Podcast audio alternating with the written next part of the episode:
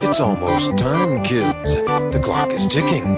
Be in front of your TV sets for the Horrorthon. And remember the big giveaway at 9. Don't miss it. And don't forget to wear your masks. The clock is ticking. It's almost time.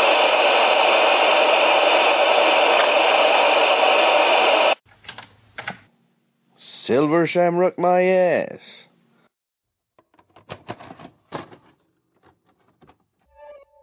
This is Andrei Iskaras, and you're listening to Bay of Black Hornet.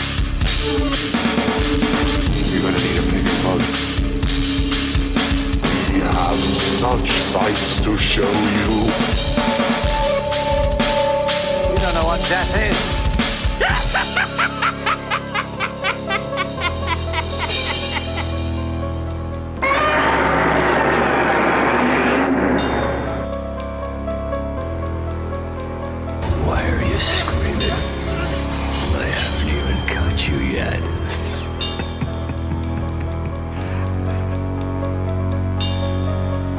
Mother sucks cocks and hell carrots, you faithless swine. Be afraid. Be very afraid.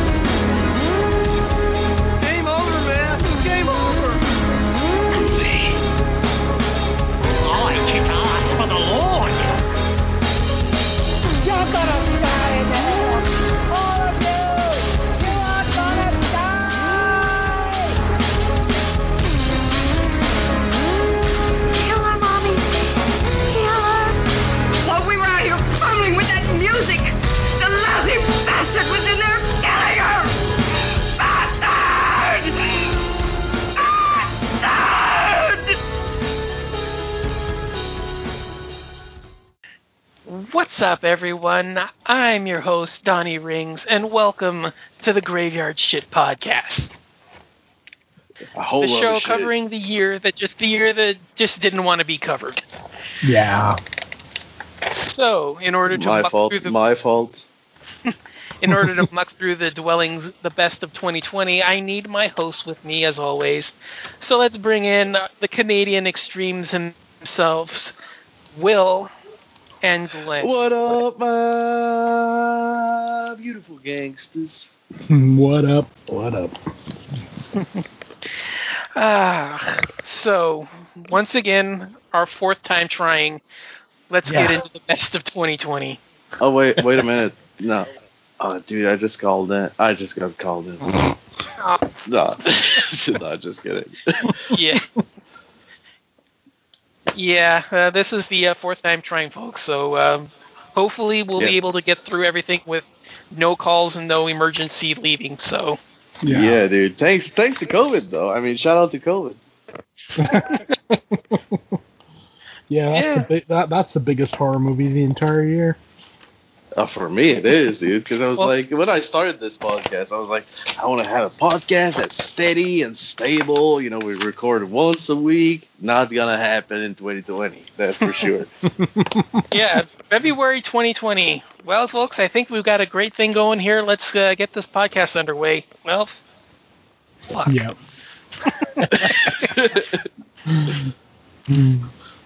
oh god. So uh, before we get going, Mhm. anybody have uh, anything they want to mention, just as a general overall, or Shout out fucking Anything- Angela. Wear your mask. Oh yeah, wear your fucking masks.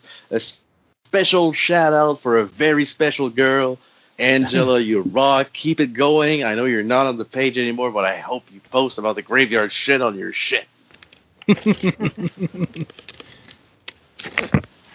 Yeah. Uh, all right. So, uh, with that, that means tonight we are going to be counting down our 10 favorite horror films of the previous year.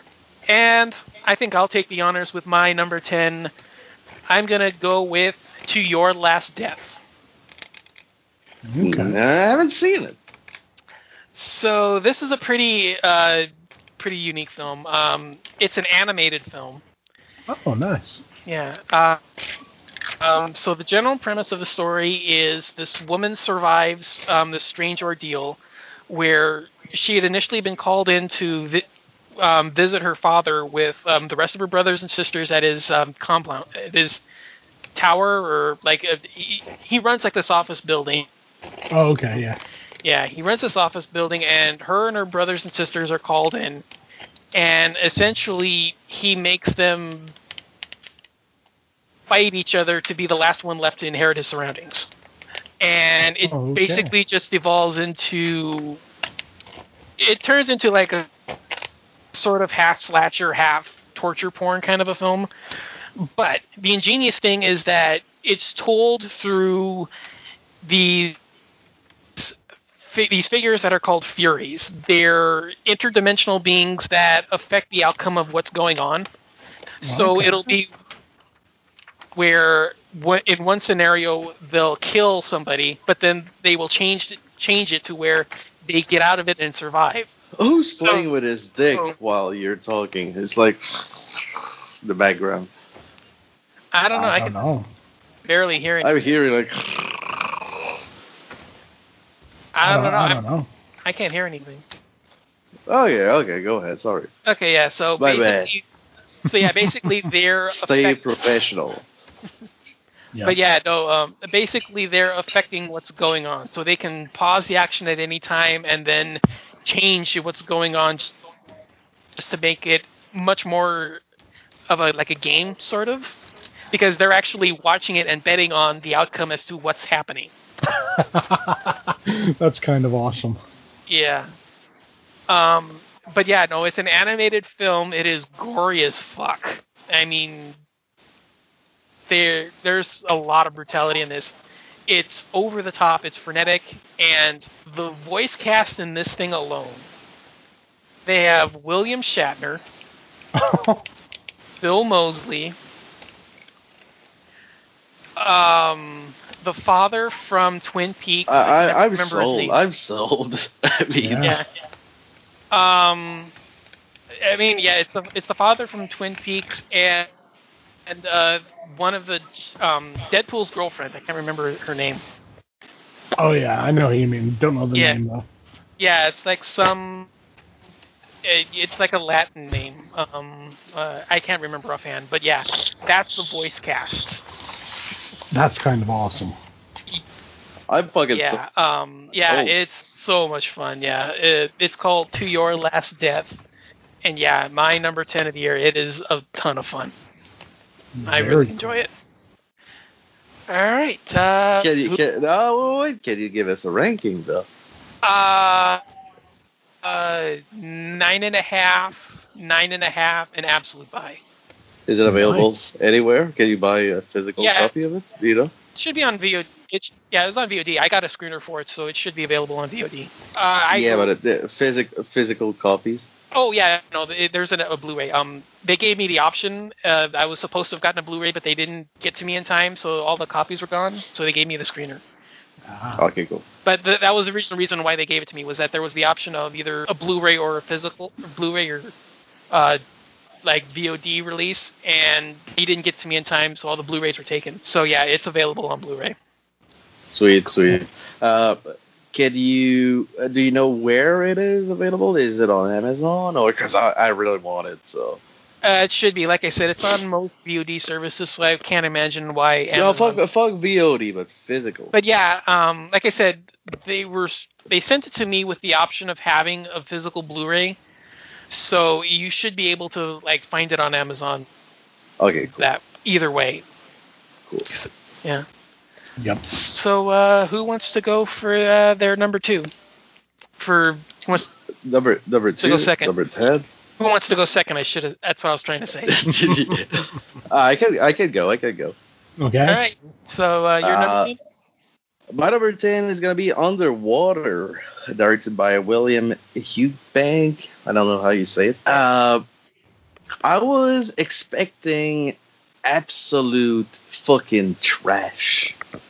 Let's be honest. I Yeah. was expecting absolute fucking trash. This movie, this movie, I was like, I saw the poster before I even saw the trailer, and I saw that uh, what's her name? Uh, fucking um, Kristen Stewart. Kristen Stewart uh, wasn't it? And I was like, oh shit, we're in for like a fucking that's a big pile of shit, you know.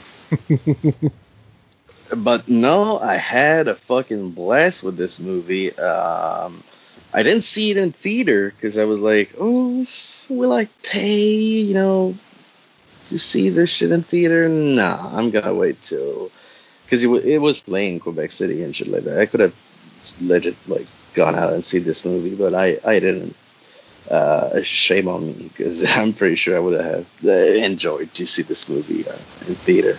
Yeah. Um, so uh, basically, seven miles below the ocean surface, something has awake. After an earthquake destroy, uh, destroys their underwater station, six researchers must navigate two miles along the dangerous unknown depths of the ocean.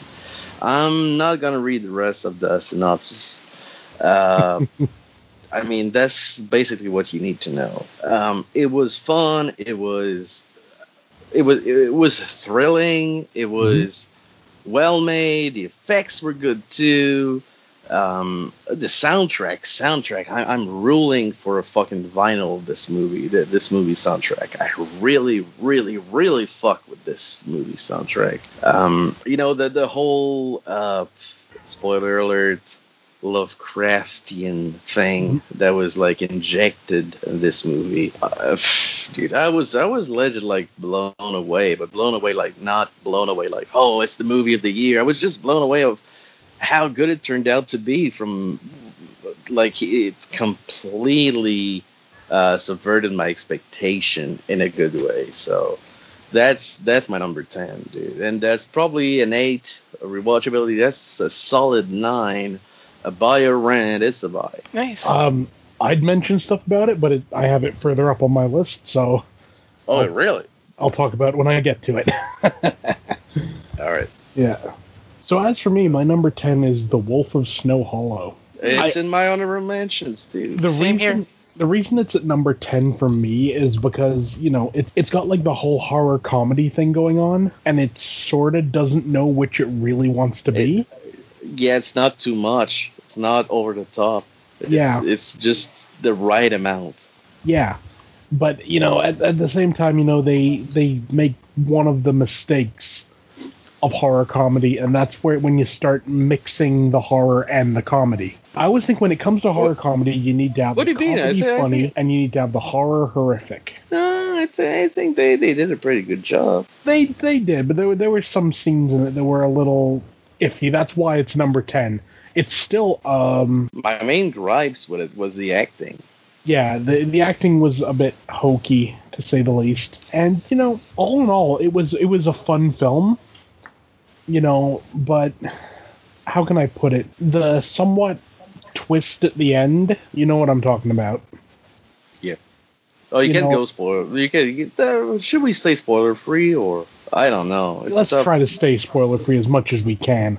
yeah. okay. But that that twist at the end sort of had it not happened and had it like been what we were led to believe it was going to be, um, I think it would have been I would have like had a higher rating for it.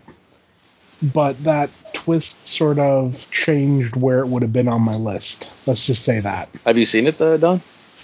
Yeah, uh, it, for the long, for about ninety five percent of the film, it was going to be in my top ten. What Mhm. killed it for me is the ending, so I can't really, I Mhm. can't really talk about it much. Uh, I, the ending saved it for me. I thought it was. The ending- It was the ending completely shit itself. I oh no, the I don't agree, dude. I loved it actually. They, the ending completely destroyed everything about the film for me, and I I would love to explain why, but I mean, I we're trying to stay spoiler free, so Yeah. kind of. Cinematography, cinematography is fucking a fucking one. Like I said, but- for me- like I said, for ninety five percent of the film, this was making my list.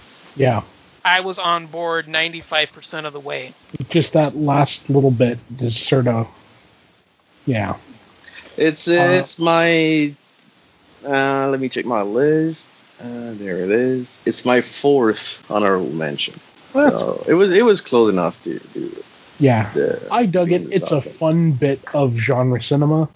Like, uh, there's a reason it's in my top ten. You know, it's worth it. It's it's pretty good. For a rating, it's like an eight, eight, and I'd say give it a rent first before you buy it. You know, if you know what you're getting into with it, you'll appreciate it more if you buy it. But you know, I'd go with I'd go with um eight. Rewatchability, uh, I'd go probably with a seven though. Uh, it's not something I would find myself rewatching anytime soon. Mhm. Buy or rent, I would buy it for sure. So I agree. What's your um, rating since you had it in your honorable mentions, Don?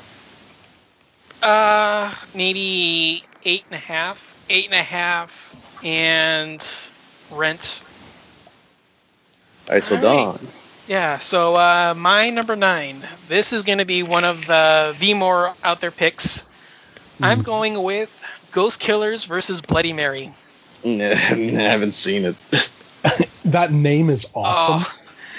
So it's a Brazilian horror comedy, and it involves a group of uh, paranormal investigators who get wind that there's this ghost lurking at the school, and eventually come to find out that the stories are real and they're in way over their heads.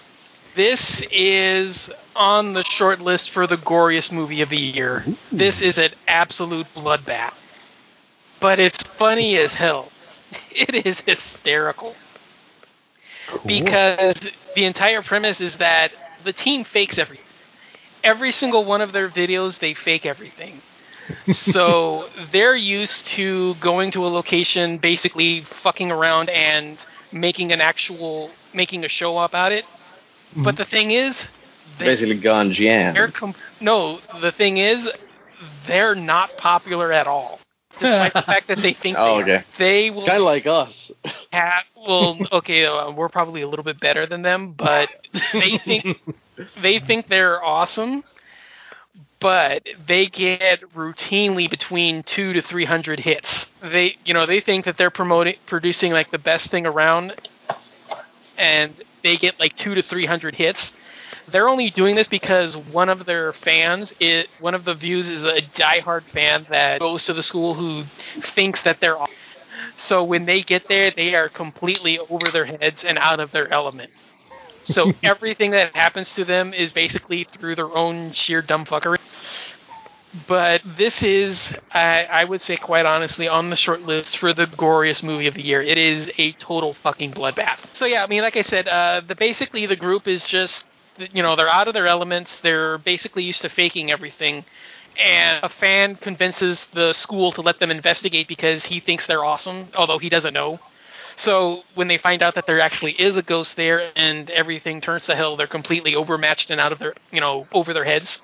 Mhm. So that's where a lot of the comedy comes from. And then the ghost is just an absolute, you know, just terror, and it just completely kills them in brutal, over the top ways. It is, awesome. it is fun, yeah. So Um, gore, gore in a like supernatural ghost movie. Yeah, it's it's a it's sort of like if Gonjiam took place at like a school instead of a mental asylum. yeah. Cool. Yeah, um, it should be on VOD. Um, I know a lot of places have it to rent. I- I don't know if there's a physical release, but yeah, it it is so much. It is fun. Um, like I said, one of the goriest movies of the year. Again, an absolute nine and a half, nine and a half, and maybe a buy. Because the thing is, as much as I love it, it does have moments where it kind of wears thin. Like the comedy wears a little thin, and if Mhm. you're not you're not into that style, you know, I can see it not necessarily being for you, which is why it's number nine instead of much higher on my list. Because that is the case where you know, as funny as it is, a lot of the comedy could be, you know, it could wear thin, sort of. Yeah. So yeah, I mean, like I said, uh, I think the gore is going to make it watchable. But if you're not into the comedy, it's a definite rent. But overall, if if if it hits hits you like it hits me, you're going to have an absolute blast with it. Cool. Sweet. All right, so uh, number nine for uh, Will. My number nine is gonna be the Fear Footage to Curse of the Tape. Nice. How can I put it? Um, I watched this movie um, not long after it came out. I think. When did we order it? Like, Uh, we pre-ordered it, so. no, we didn't, because the the Didn't we? red case. Oh yeah, so we we just missed out on those.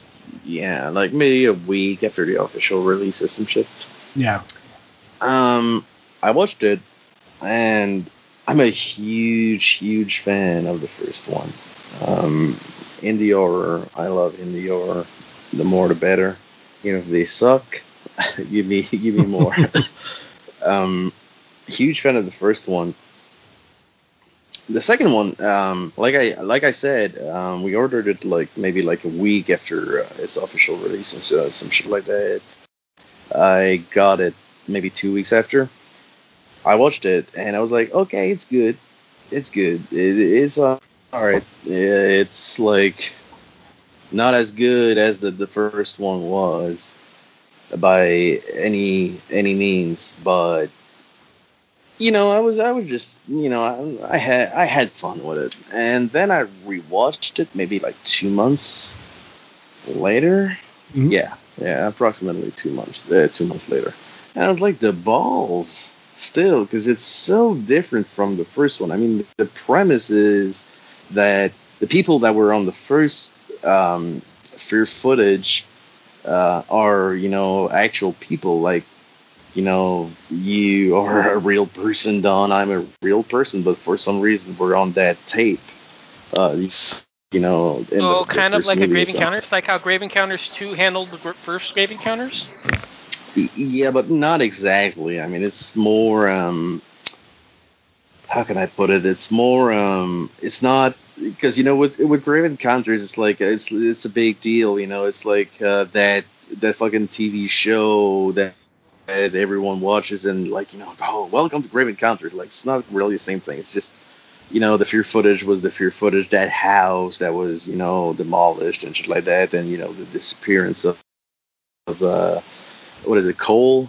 Um, Yeah, uh, Detective Leo Cole. Yeah, Detective Leo Cole and shit like that. It's, it's more low key, but yeah, it's kind of the same thing. But I, I think it was like played it played out like super well, and I didn't really uh, get that you know feeling on my initial uh, um, initial watch. Like the first watch, I was like, okay, it's all right, it's all right. It's like a decent follow up, nothing more to it. But I rewatched it, and I rewatched it. Um, I rewatched it like two months after, like I said, and I rewatched maybe like like a month ago for for um this um this show. I was like, let's let's give it another shot. I think it's super fucking clever. I think it's like um how can I put it? It's the fact that uh, you think you know what the fear footage is, and it's like no, it's a completely different thing. Like the, the fear footage that gets that that VHS tape is like an entity on itself because it can include you in it and shit like that. I think it's super like mysterious and fucking creepy. Uh, I th- I think the acting is way better than in the first one. Um, uh, it's it's just it's just um again don't expect fucking uh, the Conjuring out of it. I mean Mhm. it's indie. It's indie, and I'm. I I can I can say like oh no you, oh no they they were they were fucking wrong they were wrong I would have done it with you know big ass fucking CG and creepy fucking faces coming out of the wall and like jacking me off and shit like that you know I mean, some people are like that with indie movies.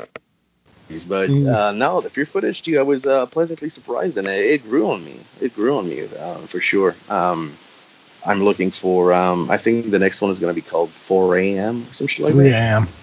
3 a.m. Yeah. Yeah. Um, yeah. Keep it going. Keep it going. Uh, fear footage is. Um, yep. Uh, curse. Curse of the tape. My number two for sure. Nice. Nice.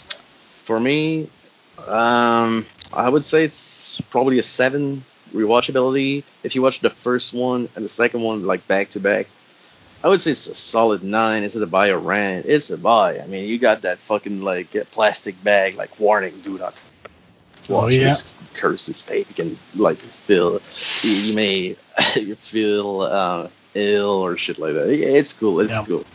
Keep, keep up the the good works. Uh, it's it's good shit. Hell yeah. For for me, for that, that's like a eight, a nine, and a buy for sure. I love it. What about you, Dylan? You seen it? I haven't seen either one. Oh, okay. Don's like, is like he saw Derek like a fake rain. I won't watch it. No, I just I haven't been able to get, get a hold of a hold a yeah, copy. I know, I know, I know. Yeah. I know, but Uh, it's fucking crazy how the main gripes that people have is the fucking rain. Well, I mean, let's be 100% honest. The, the rain is kind of jarringly bad. It would have been better Yeah, just, but just still, without it- it. it just leave it out It won't ruin the fucking movie, especially for Oh, fucking no. Don. He was he, he watched a lot of fucking shit. So. Yeah, Yeah. I, I'm into it. I just I haven't been able to find copies of them. Yeah.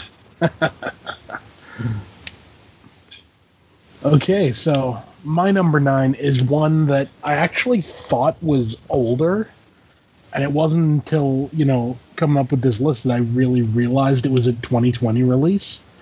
And that's Blood and Flesh, the real life and ghastly death of Al Adamson documentary. Ho- Honestly, let's put it this way I've never seen any of Al Adamson's movies. Okay? But by the end of this movie, I really wanted to see them, and I felt really bad for the guy. Yeah. You know, I mean, I knew nothing about him, but the the amount of like Absolutely nothing, not even by name. Or... I knew the name Al Adams, and I knew he did movies, and that was kind of it. You know? But like Hmm. when you hear his story and everything, it's like it's just it's it's kind of heartbreaking, really. You know, um, he directed tons of movies, and he obviously had a passion for making movies and everything. Essentially, he was like a cheaper version of Roger Corman. No, he Yeah. was. really good. that that that kind of says something right there, you know. And you know, people it it seemed to me everyone they interviewed or whatever, everyone seemed to like him, even the people that didn't let's put it this way, even his like quote unquote like enemies or whatever still kind of liked him. It was a really interesting documentary and it's Not really enemies, but rivals. I guess, yeah, you know, like you know, people that like didn't like him, like people he might have like screwed out of money and stuff, they still liked him. You know, which kind of says something. And, and all in all, it was just a, a superior bit of documentary filmmaking, really. And uh, like like I said, it, it made me want to like seek out some of his movies. So I think that kind of speaks for itself. Yeah, I've seen maybe one or two. I know I've seen Dracula versus Frankenstein, but I've seen this one too. yeah. Uh, it's been on my list to watch. It's just always one of those. It's like I'd rather watch a movie than a documentary. Yeah. So I, I will suggest watch this. It's it, it's it's something. But you know, it's stuff of 2020. I mean, documentaries, fucking movies. I mean, yeah, Mhm. I'm not gonna argue against it. Yeah, it's your yeah, it's your list. So I'm and and you know the that's not- fact it's there.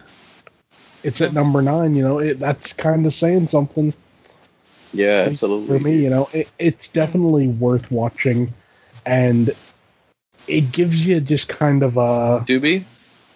Yeah, yeah, it's on Tubi. Um, it just gives you a feel for someone that I, I don't know, like deserved better than what they got. If that makes sense. Yeah, recognition maybe. I I, w- I don't know enough about him. I mean, like I said, I've only seen maybe one or two of his films, but Yeah. it's been on my list because I know all of the praise about it. I know a lot of what Glenn's saying because a lot of that's been echoed in what I've heard about it. yeah. It's just always one of those. It's like, well, do I want to watch a movie or do I want to watch a documentary? And like the movie always wins out. Yeah. I, I, would- mean, it's one of those. I I, I do want to get to it. It's just I definitely recommend it. It's Mm. a really solid documentary, and it's just an interesting. Everything about the whole story is just interesting. No, dude, no problem whatsoever with having documentary on it. I mean, I mean if uh, you know Night Stalker was uh, 2020, it would be on my top. So Mm, it's a documentary. So yeah, so for a rating, it's like I'm gonna go nine, seven, and I'll say buy because I think Severin released a Blu-ray of it.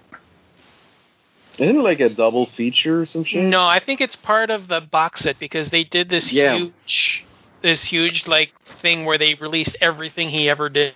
Yeah, yeah, I know it's in the box set, but I think they have a standalone release as well. Oh, really? I think so. I think I've, I think I've seen it. Hmm. All in all, though, good flick. Definitely worth it. Sweet. Okay, so I guess that uh, moves to my number eight. Yep. We're heading to Indonesia, and we're gonna look at "May the Devil Take You" Chapter Two. Ooh, cool. I, saw, I, I think I saw the first one. I absolutely love the first one. Is it This is one- it is it is it called made a cha- uh, made the the devil um yeah, they're, is it they're both called "May the Devil Take You." yeah I think I saw the first one Yeah, the, this is weird. The first one is on Netflix. The second one is on Shudder. Huh. So, yeah, well, it- it's uh it's um it was from, Indonesia's- uh, in, yeah yeah dude It's- I, I'm pretty sure I saw the first one I'm pretty Yeah, the sure. first one. The first one is Indonesia's Evil Dead. Oh. yeah I'm pretty uh, yeah, Yeah. I'm pretty sure I saw, I saw it what's the poster or or the the, the, the, plot synopsis like brief plot synopsis Okay, so the plot synopsis is that um, the uh the first one I mean two survive. Okay, so a woman heads out to the uh, remote village to look after her father, to look at into her father's disappearance, and comes to find out that he was involved in black magic and had summoned this demon. yeah with a cult and, And- shit like that Yeah. Um, yeah okay saw, I've seen it I've seen it Right.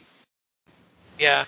So yeah, uh, basically in this one, uh, in part two, um, there's several survivors from part one. They are found and kidnapped by a group of people that are under the same occur- same situation that she was. That they suspect someone that they knew had contacted a demon just like her any father had returning done. characters And um, it's the girl and the young daughter, or sister, I think. I'm trying to remember the of the first movie like uh, It, it's the sa- it's the same girl. It's the same girl. So it's the one that okay, so the same family no, it's just her and the sister. Because remember, Okay. it's okay. So remember, it's like the 20 year old girl, and then they have like the 10 year old sister. yep They're the they're, they return because they're the only survivors.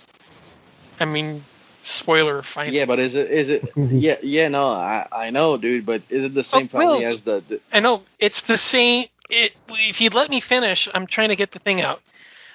The the two are kidnapped by a group of people that are under the same thing that she was. They are under attack by a person that had contacted the same demonic entity, and they want her help to get rid of it because she knows how to deal with it. She got through it and survived it. So they want her to deal with it because they're under the same thing that they are. Cool. So I yeah, gotta see um, it. Yeah, it. it I is- wasn't even aware there was there there was a part two. So Well, here's another mind thing. That they're filming part three. really, Yeah. Um, I think you know that- that's where she becomes the president of Indonesia and still has to deal with it. Yep. um, I don't know much about it, but I know that um, the directors announced part three. Awesome. Yeah, um, I think he's got one other film he wants to do in between, just to like give him a breather.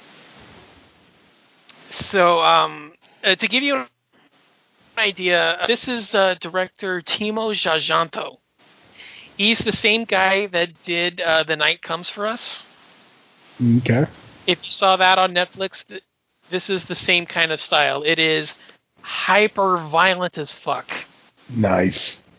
I mean, if you saw the the promo picture for it features a woman getting her hand burned into the sign of a devil cross. Ooh. So, oh, I mean, it it, it is over the top violence, over the top brutality, and it never stops. Like they get kidnapped and they're brought to they're brought out to this orphanage out in the middle of nowhere, and by like the 20 minute mark, things start happening and it doesn't stop. Like there's extended and it, I mean it there's extended encounters. It's not just like, you know, a jump scare and something jumps out at them. This is like The first one was kind of like five that. to yeah, it is like 5 to 10 minute encounters with these possessed demons and beings that they Aw, have to shit. yeah, it is it is so much fun, yeah. It's just a notch below the original because it takes a little too long. The original was like an hour 40 um, it was credit, super dark too. The the way Yeah. it was shot, uh, it was it was super dark. Right, yeah. Um, this one is uh, this one is a little bit longer. It's a little just because it takes place a little. It doesn't take place at like at night as much, so it's a little bit brighter. But yeah, if you enjoyed the first one, there is no reason not to watch the second one. It's yeah, the exact dude, same. I'm glad. I'm glad you're on that show because I had no fucking idea there was Yeah. a part two. So Yeah, there is. There's a part two, and they're gonna start part three pretty soon. So yeah, I'm yeah, I'm really looking uh, forward. Glenn, you've seen uh, part one? N- I know I keep passing it by whenever I'm on Netflix. I see it and I think that sounds kind of good, but then I pass it by. So Okay, I think yeah. I'm gonna have to take Yeah, it's take the bite. Indonesia's Evil Dead. Awesome. See if they, if they advertised it like that, if that was the the like um the the plot synopsis they gave, hmm I, I'd have watched it in a heartbeat. So, okay, here's the actual plot synopsis for part one. Mhm. So, this woman finds out that her father's in the hospital, and they go to find out what caused it. Her and her friends go back to her house to find out what happened, and they realize that he had been contacting this cult and this demon, this demonic entity to gain wealth and pros- you know prosperity and all that stuff. But when hmm. the time came to repay the debt, he reneged. Oh, So that's what put him into the hospital. So now, because they returned, the demon is still there, and it begins hunting them one by one. very cool. That's that. Yeah, It, it- it's whatever pretty the, good. Dude. Whatever it's the pretty plot, good. whatever the plot on Netflix is, that it, they're wrong. That's the actual plot of the movie. What I Awesome. No, dude, I, I Yeah, enjoyed it- it. it. It's a pretty solid movie for sure. it, it made my top. It made my top ten when it came out too. I think it was number five or six.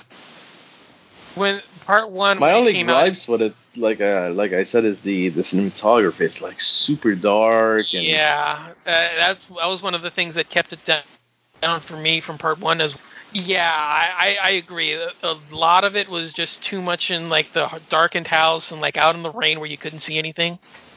Yeah, that yeah, was my complaint. with- exactly. yeah, that was my complaint with part one. Um, part two is a little brighter. It doesn't take place in the rain as much. Cool. um, because they're inside a boarding they're inside a boarding house for like ninety percent of the movie, so it's a little bit brighter. Um, but yeah, uh, my thing with this one is that it's just a little too long. But absolutely, yeah, if you're a fan of the first one, check out the sequel. It's Oh, I will absolutely. Yeah. Um, again, nine and a half, nine and a half, and again, a caveat: if you're a fan of the first one, it's a definite, I'd say, stream because there's no physical release. It's on Shudder, so like I said, if it's a definite stream if you're a fan of the original. If you weren't sold on the original, maybe check out a trailer just to make sure. But like I said, if I'm pretty sure Glenn Glenn would, would, would dig it. I'm pretty sure. Yeah, I, I definitely. Cool. So uh, my number eight, uh, May the Devil Take You, Chapter Two. Nice. Well, All right, so my uh, number uh, seven, I guess, right? Number eight, eight. Number Eight. number eight. My number eight is gonna be M.O.M. Mom, Mothers of of Monsters, Ah, nice. 2020, directed by Tucia Tushia or Tucia Lyman. Uh, basically, um, you got okay, let's say your mother is like super fucking anxious and super fucking stressed out about you because you're not doing well in school and you let's let's say let's say you're that mother. Okay, so you're you're you're super fucking stressed out about your son. You're super like uh, like you're like okay, my son is not normal and shit like that. And on top of that, your son looks like a fucking school shooter. That's what it is. Um, so basically, like, uh, um, it's basically like a mother, uh, a mother's diary of, you know, her um, watching over this, um, I guess, teenage uh, boy who is kind of like suspicious, like, and you're like, oh, he's kind of fucking crazy, but you're like, oh, is, like, wait, wait, the mother's crazy too, and I really, really, really appreciated that, especially toward the ending. But I won't spoil it for you. Um, just, just, just to, to, to, to make things clear, uh, both of y'all seen it or? I Yeah. haven't. Mhm. Yeah. Hey. I have. Yeah. So um, this movie starts up, and um, it's it, it's so well played out when you think about it, because this movie starts out with, you know, this mother, uh, you know, recording everything that um, her son's uh, son is doing and shit like that, and you're like, okay, this dude is a fucking psychopath. This dude is fucking crazy, you know. She sets up that camera in the living room, and you see um, him doing his like tantrum and shit like that, and you're like, okay, fuck this kid. He's he is fucking crazy and shit like that. And you get to see that this kid is actually talking to his grandmother, like his grandmother is like, he's a cool kid and shit like that. And by that point in the movie, I'm trying to stay spoiler free as much as I can. You're like, you're like, okay, so the grandmother is basically telling the kid that he's like the the, the mother is crazy. Like she, she the, the grandmother will, will tell the, the fucking uh, mother, I guess her um, her daughter to like like calm down. He he's okay. He's a cool kid and shit like that. And shit takes a turn like so dramatically, and you're like, fuck. So the both of them are fucking insane, and it's like how can I put it? The fact that you you the movie started up with with me believing that you know the kid was the problem and shit like that. Even if it was super fucking weird for the mother to like you know keep a camera on when she was like doing simple thing as like driving him to school. Mhm. And you get you, you get this kid who's got like the, the fucking like worst fucking reaction possible, like "fuck you, mom, I'm going to to school." I'm like, okay, so this kid is maybe like any uh, like any fucking regular kid, you know, just just doing his thing. He's trying to be reb a rebel or some shit, like "fuck you, mom, you're not cool" and shit like that. And I gotta t- I gotta say that the the acting was super fucking cringy with that that dude with the son. Uh, I can't remember the um, the name of the actor or the character, but it was super fucking cringy. But I think it worked out pretty well because it was so cringy that it became like so natural for him to turn out to be like the worst fucking piece of shit, fucking insane dude that you can get with a movie like that. So anyway, th- this movie I really fucking enjoyed. You know, it's like basically like, will my kid turned out to be the the next uh, Dylan Klebold or Eric Harris? Will he shoot up at school or shit like that? It's like all about fucking paranoia and shit like that. And you know, my my mom personally, um, once asked me like, uh, you know, uh, my name is William, not Will, but you know, she was like, William, like, do you have any thoughts of like, you know, doing something about school and, you know, how do you feel about school? How is it going? Uh, you know, and dude, I hated school. I fucking hated school, dude Mhm. and you know she she took the time to actually like you know just you know how you say, um, let's say like metal is a phase. Well, school is a phase. Because my that's what my mom said. She was like, "You're a metalhead. It's a phase. School is a phase." And no, it wasn't a phase, mom. But still, cool. School was a phase Mhm. and she took the time to really make me understand how it's part of life. Uh, you know, school can sucks, but you got to get through it, and keep in mind that everyone goes through it. Everyone, nobody wakes up like, oh, I can't wait to go to school and have my math class. You know, and that's I'm what sure my mom told me. person. Yeah, but that's what my mom told me, and that's that's where this movie worked so well because this mom didn't do shit. She was like, I was going to school and he hates it. Like she she basically like goes berserk and paranoid about it, and it's Mhm. like a descent into madness as as fucking crazy. Uh, um, his son can seems to be. She is uh, as crazy or even even crazier than he is. And I really, really appreciate that. It's fucking insane. I love this movie. The ending is perfect. You got my blessing. yeah, it got better for me as it went along. Um, I'm I'm not a huge fan of it. I think it's okay, but I mean, yeah, I'm with you. I think the acting is just what really put me off. I mean, that is just really hard to swallow. Well, for for the kid, yeah, dude. But the mother was. The, the, I think everyone was. Everyone was great except except the, the kid.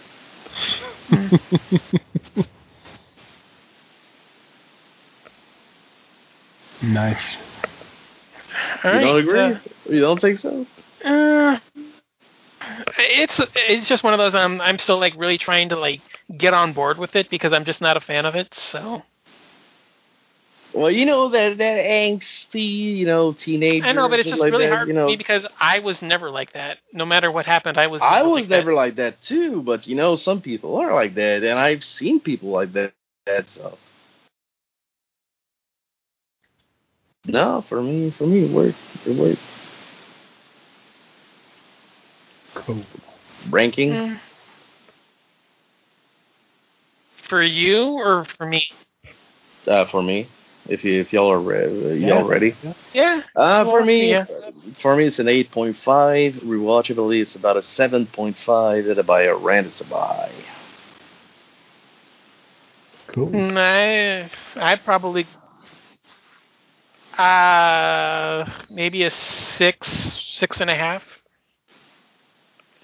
I mean, I, I do like the final half. It's just one of those. I it's just really hard for me to like buy into the setup and all that. So. Mm. Cool. All right. Uh, yeah. Uh, Glenn, you're number eight. Yeah, my number eight is Sea Fever. Oh, nice. Yeah, I really Yeah. like this one too. I Honorable mention. movie. Cool. Number two. Honorable Nice. mention. Yeah, I I really dug the whole premise. You know, I, I like the idea that, well, for one, the our main star, if you will, is essentially like antisocial. Yeah, I buy that. Yeah, you know, she doesn't want to be there. You know, she wants to stay with her computer or whatever. I I dig that. I dig the fact that you know. I, I oh, let's put it this way: it's aquatic horror. I really like aquatic horror. You know, You're not alone, my dude. yeah, horror in the water, horror on the water. Good stuff. I'm pretty sure that that whole premise would take uh, place like in the sky or some shit. It would have made my my honorable mention list. So. Well, the premise Yeah. is the thing. Yeah. Oh yeah, yeah. Yeah, and I mean, I love the idea also that like this thing makes like people's eyes explode. I like that. Yeah, and it's it's um, I don't know how much of it was CGI. I don't know. I mean, a good it. A lot of it felt practical. Practical. Yeah. Yeah, and I mean the thing with it is also, The thing. yeah, it's the thing Thing. without being malevolent. Yeah, from it's, it's like the thing with no, like, um, purpose to to conquer or No, it's it's just it's just uh, it's just doing what it does. Yeah, yeah, like a like an animal, if you want. Yeah, and that also that almost makes it scarier, especially with you know all the I whole agree. I pandemic thing going on and everything. It kind of really I agree. fits in 100%. there, and I found the acting all around to be believable. I didn't find anyone to be ho- hokey or anything. The effects were pretty good all around. Um, sound effects, you know, cinematography, all of it was pretty decent. Cinematography was it was it was super great. You know, so Sound design too, dude. The, the noise, yeah, the noise that that this creature does. Well, creature like quote unquote Yeah. creature. I just love the part where they find like the other boat and they go Yep. to it and the the fact that you know he's not the captain. What what would you call that guy? Is he like this- Uh, an asshole. yeah, pretty much. You know, he's like yeah, you know, they all killed themselves. Don't tell Yeah. me. It's like had they come back and she said to like the captain right away, "Yeah, they're all dead over there. They all killed themselves." You know, maybe it'd have been like, "Hmm, yeah, let's try to like get away faster." Yeah. And and you know when when they they go to um like you said like the other ship you know and uh, the Mhm. other it's kind of like like super fucking like ghost ship vibe Oh yeah. like and I Well, you know- appreciate that You know what it felt like to me? It felt like that scene in The Fog. Yep oh where yeah go- yeah Where they dude. go to that ship. Hundred percent, yeah, Yeah. dude. And even even like the boat too, like the, the aesthetic of this movie reminded me of the boat, hmm Yeah. especially the nighttime sequences. Oh yeah. And I mean, I love the fact also that like it would have been easy to have been like something you know hooks onto the boat and like breaks its way in or something. It's like no, th- this thing like attaches to the boat and it the wood just kind of goes all mushy. You know, I mean, it, it's it's they didn't go It's- they it's- didn't they didn't take the easy route where they could have a lot of the times, and I appreciate that. Yeah, and the soundtrack is fucking cool too. Yeah. For a rating, I give this like a nine, nine, and buy. I don't even know if there is a physical release, but it would definitely be worth it. I don't think there's one in the U.S., but I think there is one in the U.K. Nice. It's worth importing. Let's say that. Yeah. Uh, for me, it's I, I could be wrong, but I could be wrong, but I Oh, think sorry, Arrow sorry, go has. ahead. I'm just saying. I think I I could be wrong, but I think there's one because it's from Ireland, Yeah. so I think there there's a local release there. Cool. For me, it's probably like a seven, six point five or seven. Mhm. Uh, rewatchability though, it's like a solid eight. Uh, would I buy it? I wouldn't be in a rush to buy it. I wouldn't pre-order or anything like that. yeah. But I would come across this movie, let's say for twelve bucks or some shit like that on yeah. Blu-ray, or even twenty. I would buy it. I would buy it. Cool. Yeah, I'm like eight, eight, and Will's. If I stumble across it, I'll buy. it. That's probably where I would be with it. Yeah. Cool. All right. I wasn't Uh, expecting this fucking movie to show up at all, dude. yeah, it's uh, it's a it's a good film, and I like I said, I wouldn't think of it like a top ten pick, but yeah, Well, it's- good on you. I'm pretty sure it would be like uh, if honorable mentions were more than uh, five or ten. I'm pretty sure Yeah. it, would be, it would be in it. Um, I probably wouldn't put it anywhere like in a top twenty, but No, it, it would it would it would Yeah. be in my top twenty though. It would. uh, okay. Um, so uh, for my number seven, I'm gonna pick The Dark and the Wicked. Nice. Cool. Yep. Yeah. Go ahead. All right, so uh, again, this is gonna sound a little familiar if you heard us talking about "May the Devil Take You." So uh, uh, basically, uh, it's this woman that um, returns home to her ranch house in the middle of nowhere to check in on her dying father, and weird shit starts happening. Um, slow burn as hell, which is what keeps it down for me. Because other than that, uh, this movie rules. I love this. Um, should should we all? Uh, I, I have it on my list.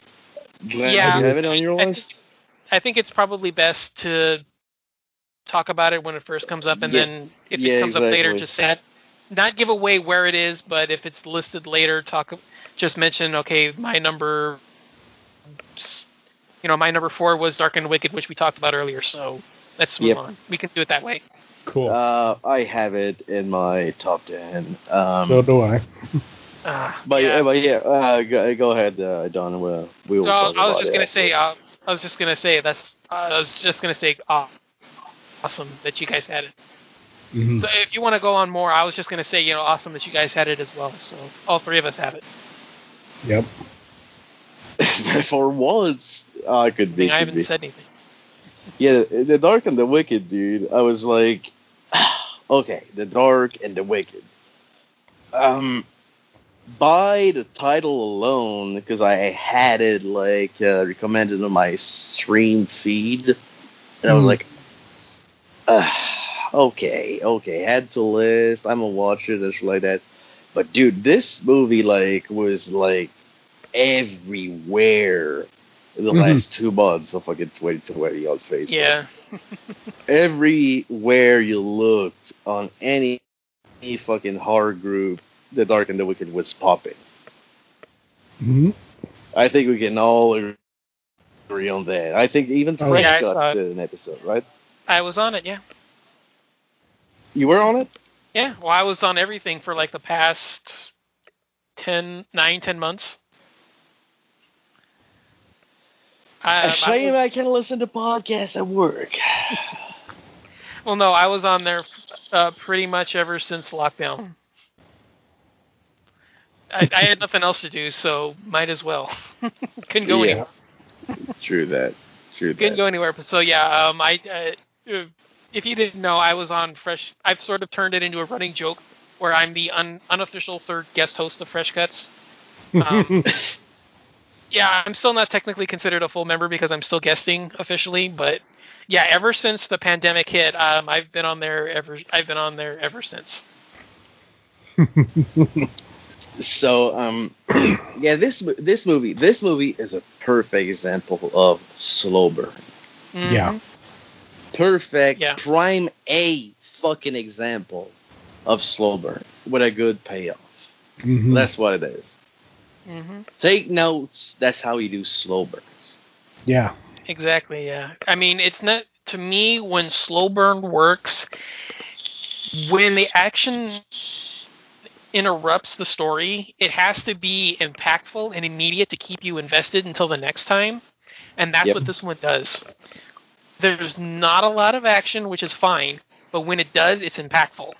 And that's what keeps you invested until the next time because it keeps on building and it keeps on Yeah, dude. getting more intense and it keeps on Yep. like Perfect pacing, it, dude. it keeps unraveling. Uh, It- I- it's so good. I can see, I can see, I can see where some would be put off. I mean, for me, that's kind of one of the reasons why, because there's a few A regular horror where, fan, yeah, everyday horror fan would probably not like it. yeah, you would have to be like a '70s, '80s kind of a fan. hmm Yeah. I can see you Yeah, being, I agree. if you're a fan of like the '70s, '80s style, this is going to be right up your alley. You're not going to feel bored. Fans of the MTV style, you, you need something going on every 10 minutes. They're the, going to be the ones that are going to be bored with this. Yeah, go go watch Shark Attack. Yeah. There you go. Yeah. but yeah, no, for me, this is uh, slow burn done great. Um, I still don't. It doesn't top my all-time favorite one in the style, which is The Innocents. Mm.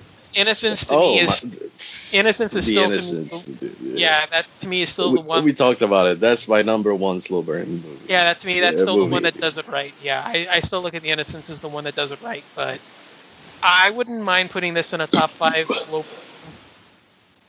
Yeah, this one's up there. Um, like I said, the payoffs are the payoffs are worth it. Maybe a couple of times where it gets a little gee and it gets a little too long. I have no complaints at all. This is still this is still creepy and chilling. The scenes are the scenes are incredible when they work. hmm Maybe not as much. I mean, there's like what four or five attacks on the family altogether, so I can understand maybe throwing in one or two more. But I don't have much else really wrong to say with this. So Well, the atmosphere of it all was an attack on me, so that's yeah. like. But yeah, good shit. Uh, we're gonna talk more about it, I'm sure, cause since we. But Yeah. I got one thing to say though. Glenn watched it. He was like, "I'm watching the uh, Dark and the Wicked." I was like, "It's kind of overrated." I think it is kind of overrated. Yeah, I, I- can. I see a lot of people when when Fresh Guts did their top ten. I think everybody but me had it as in their like top three. I had it at like number five or six. So hmm It's in my top five though. uh, So yeah, I, I can see it. I mean, I know a lot of people are saying it's like number, it's in like the top three, which I don't agree with. But yeah, yeah, it, yeah, it's still worth watching. It's still a really good film, and it's still definitely one of the best of the year. But hmm overall, I would say haunting imagery too. I gotta point this out. Like by the get go, you know where that that lady hangs herself, and you see the like the, the shot from inside where you just see the feeds and Yeah. like, uh, dude, ah, dude, it's so good. yeah, Yep. I would say nine and a half, nine, and Rent. Oh, I would say a nine. Hold, hold on. Why don't you save yours for when? Yeah, if Oh, you okay, guys okay, are, okay. if it's on the list for sure, then save it. Yeah, okay, okay, oh, okay. come- yeah. So, So, uh, I'm next. Yep. Yeah, Will, you're number seven. Okay, my number seven is gonna be Amityville Vibrator. That shit was fucking insane. You want nudity? You have it. You want a Amityville? You have it. You want a dildo? You have it. You want gore? You have it. You want blood? You have it. Uh, It's, dude, this movie I had a fucking blast with, dude. It's so, it's complete nonsense. I don't give a flying fuck about anything. And it does it so fucking well. I could actually jerk off to this movie because of all those. It's kind of like porn, dude. I could actually jerk off to this movie. And I could actually laugh at this movie because of all the, batshit insane fucking plot. And I could have a thirst for blood because of all the gore. That tells you enough. Mhm. So shout out Nathan, um, Nathan Romler. I guess that's how you say it. Shout out to you. This movie is fucking beautiful. Keep pumping that shit out. It's so bad shit insane. I love it. I love it. I love it. And yes, I'm trying to stay spoiler free. Most of it is porn anyway, so no I mean, no, no, no synopsis given uh, for the porn side of it, but synopsis given uh, a dildo and Amityville combined. That's that's all you need. For me, this movie is a solid. It's ND, so five out of ten overall. rewatchability. It's a fucking 10. If I could give it a 12, it would be a 12. Is it a, a buy or rent? It's a fucking buy. nice. Nice. Yeah, I, I've seen a lot about it, but I just haven't been able to find it. Good Cool. shit. Okay, I guess I'm up. Uh, my number seven is the Castle Freak remake. Yet to see it. I actually liked it. I mean, At least not the grudge. that's an honorable mention. Um, Ah, fuck. um, no, what they did with the Castle Freak remake is essentially they they've changed it en- enough that it feels like a different movie, but the freak itself looks pretty much the same until you realize that it's actually female. And when you realize that, stuff changes. I don't know. I haven't seen it. Uh, Don, have you seen it? Yeah. Yeah. Essentially, this is um. It's kind of like what what they've done with this is like what they did with um when they did Dagon. You know, they've taken you know the Castle Freak story and they've taken um uh, the Dunwich Horror and essentially put them together to make this movie. So you have a lot more like cosmic type horror. You have um Yog Sothoth in it. You have you know like a pantheon of like uh old ones and everything. It's it's just kind of awesome. This girl, um, her mother dies, and she's been, uh, I guess, like estranged from her for years or whatever, and she gets uh, a castle, and it has a freak who's actually her sister. And I'll leave it. at that. Spoiler alert. It's not really a spoiler. No, yeah. That's pretty much like the general setup to get her there. Yeah. Yeah, that's that's, that's not really a spoiler. No, I agree with with Glenn. That's not. That's the general s- setup to get her there. Yeah, I really enjoyed it. Uh, I liked the fact that they the storyline was different enough from the original to make it interesting, and I and also which was kind of cool, I guess, is the fact that everyone was kind of a jerk. You know, I mean, even the the main character, you know, she starts off like she's like a partying druggie and everything, and she goes blind. But she's kind of a jerk to begin with. So it's kind of cool. Just to see no, like, super likable people.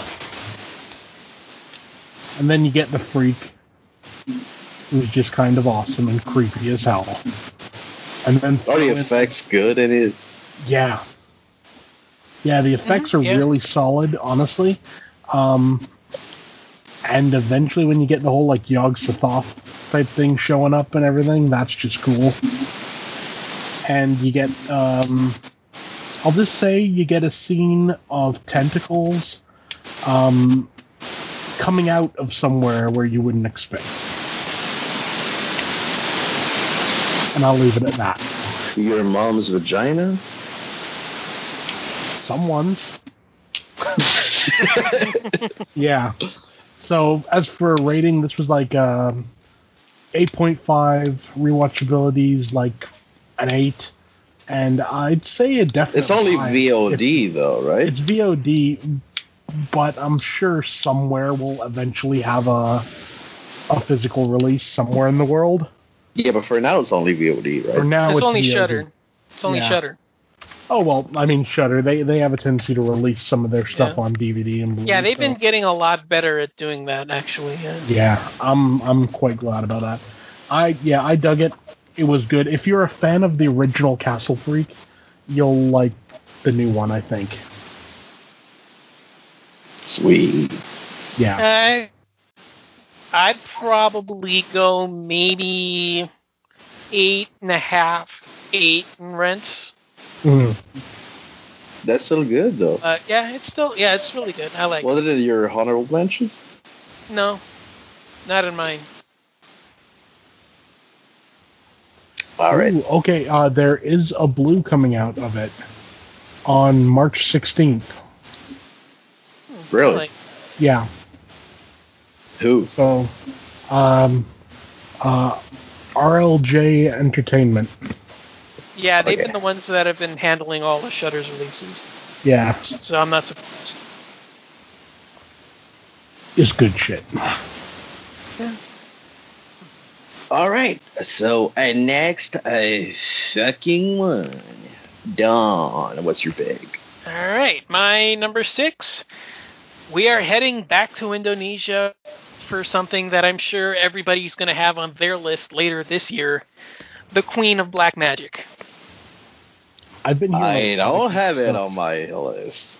It's Well, in my a lot of- honorable mentions, but it's not on my list.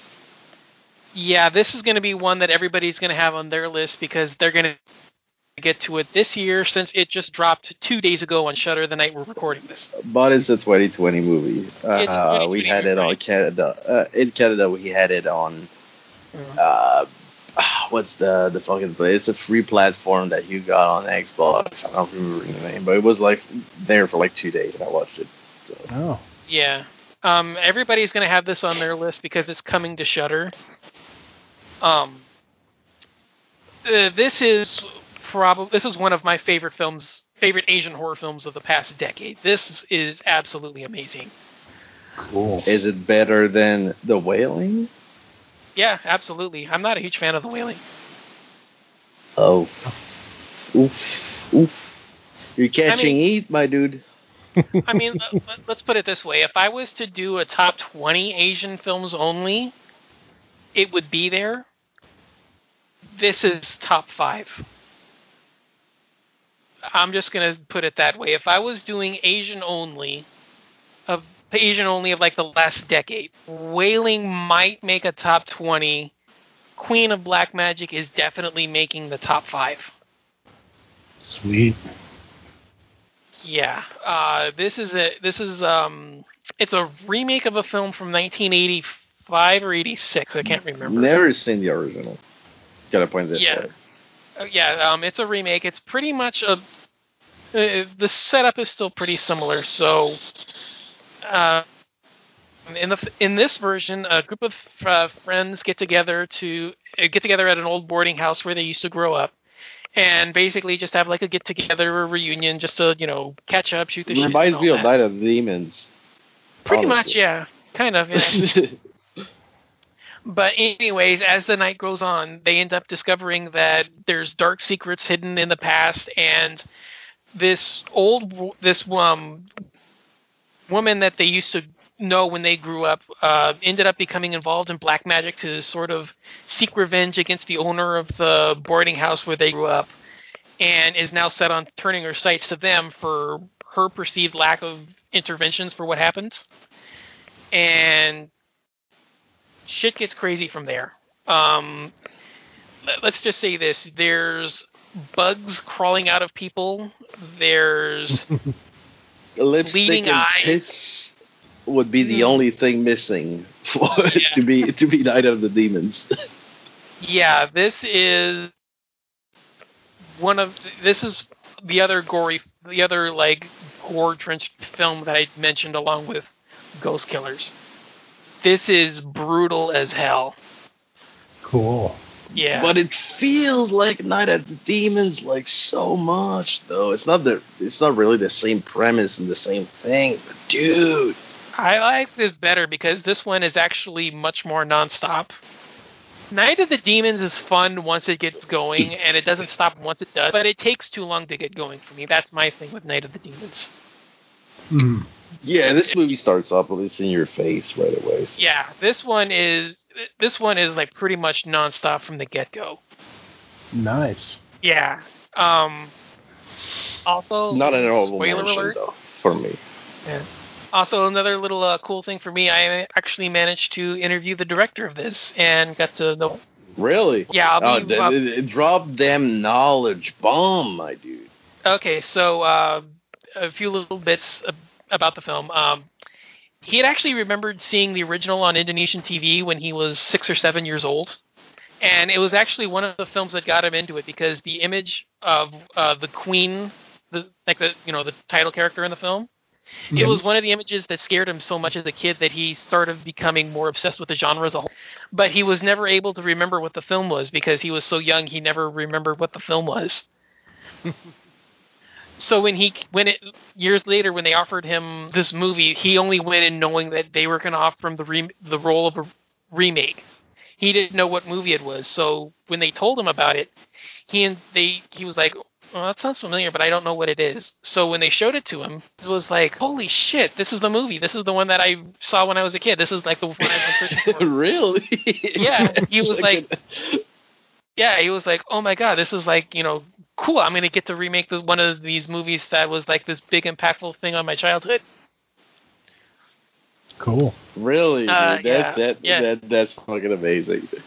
Yeah. Um, I, I'm still in the process of transcribing it because it was a video call, so I still have. I'm still like in the process of it, but yeah, I got a bunch of stuff. I got a bunch of stuff about, about it. Uh, you guys will definitely know because I'll share it around when I get to posting it. But yeah, that's just one of uh, several stories I got to get out of them. So Cool. yeah. All right. I- yeah, this is uh, for me 10, 10, and buy. Um, buy as soon as it comes out. I would absolutely love this in my collection. This is an absolute 10 for me. Nice. We're at we're at ten already. Uh, We're we've been technically at 10s on my IMDb list all night. I, I said this on Fresh Cut. Uh, if I if I go off of my IMDb rating, I have 12 films at 10 out of 10. Hmm. So um, I, I, I round up from nine and a half, which is what the last, which is what um the la- the bottom five are. Mhm. When we go into honorable mentions, eleven and twelve are going to be nine and so they also got tens. They just got bumped off. Okay. All right. Yeah, 15 to tw- 15, tw- 15, 14, and 13, I would probably rate between a 9 and 9.5. But 11 and 12, as well as 10 to 1, I would say are 9.5 to 10. So I mm. round, you know, I rounded up the 9.5s to 10. So for me, all of these are 10 out of 10s on my IMDb account. And this is the first of six that I would say I would rate 10 out of 10 for for, for sure. Yeah, I absolutely love this. Sweet. Yep. So I'm next, I guess. Yeah, Yep. you're number six. My number six is uh, Behind You. No, I'm just kidding. My number six is Alone. Hmm. My number six is fucking Alone. And I stand by it. I know you're not a big fan of it, right, Don? Yeah. Um, I haven't even it's seen just it. one of those. I yeah, it's not a bad movie. It's well made. It's just I inadvertently saw it just right in the middle of seeing uh, like five or six films with a similar premise of woman alone in the woods being hunted by a man. Ah. So yeah, was but this ain't no regular fucking everyday movie. Well, he- the thing is, It- well, here's the thing, Will. It's my favorite of the bunch. But Oh, the thing is is, yeah, it's my favorite of the it's my favorite of the bunch. But I saw five or six films with a similar premise within maybe three months of each. So it's one of those I don't think highly of it because this was actually the fourth of the the fourth of the five. What if it was the first one you saw, though? I'd probably like it a little more. Like I said, it's my favorite of the bunch, but the, like I said, I saw it four out of the five films with this similar premise, and it's one of those. It just I was kind of like found it pretty average. Nah, dude, I don't think it's average. I think it's it's fucking magnificent. I think it's magnificent. The, the the movie opens up, you know, a girl like packing like a U-Haul, if I remember right. It's like that. She's moving, and is it a U-Haul? She's back, or the, the back Yeah. of his. Uh, yeah, I think so. Some some shit like that.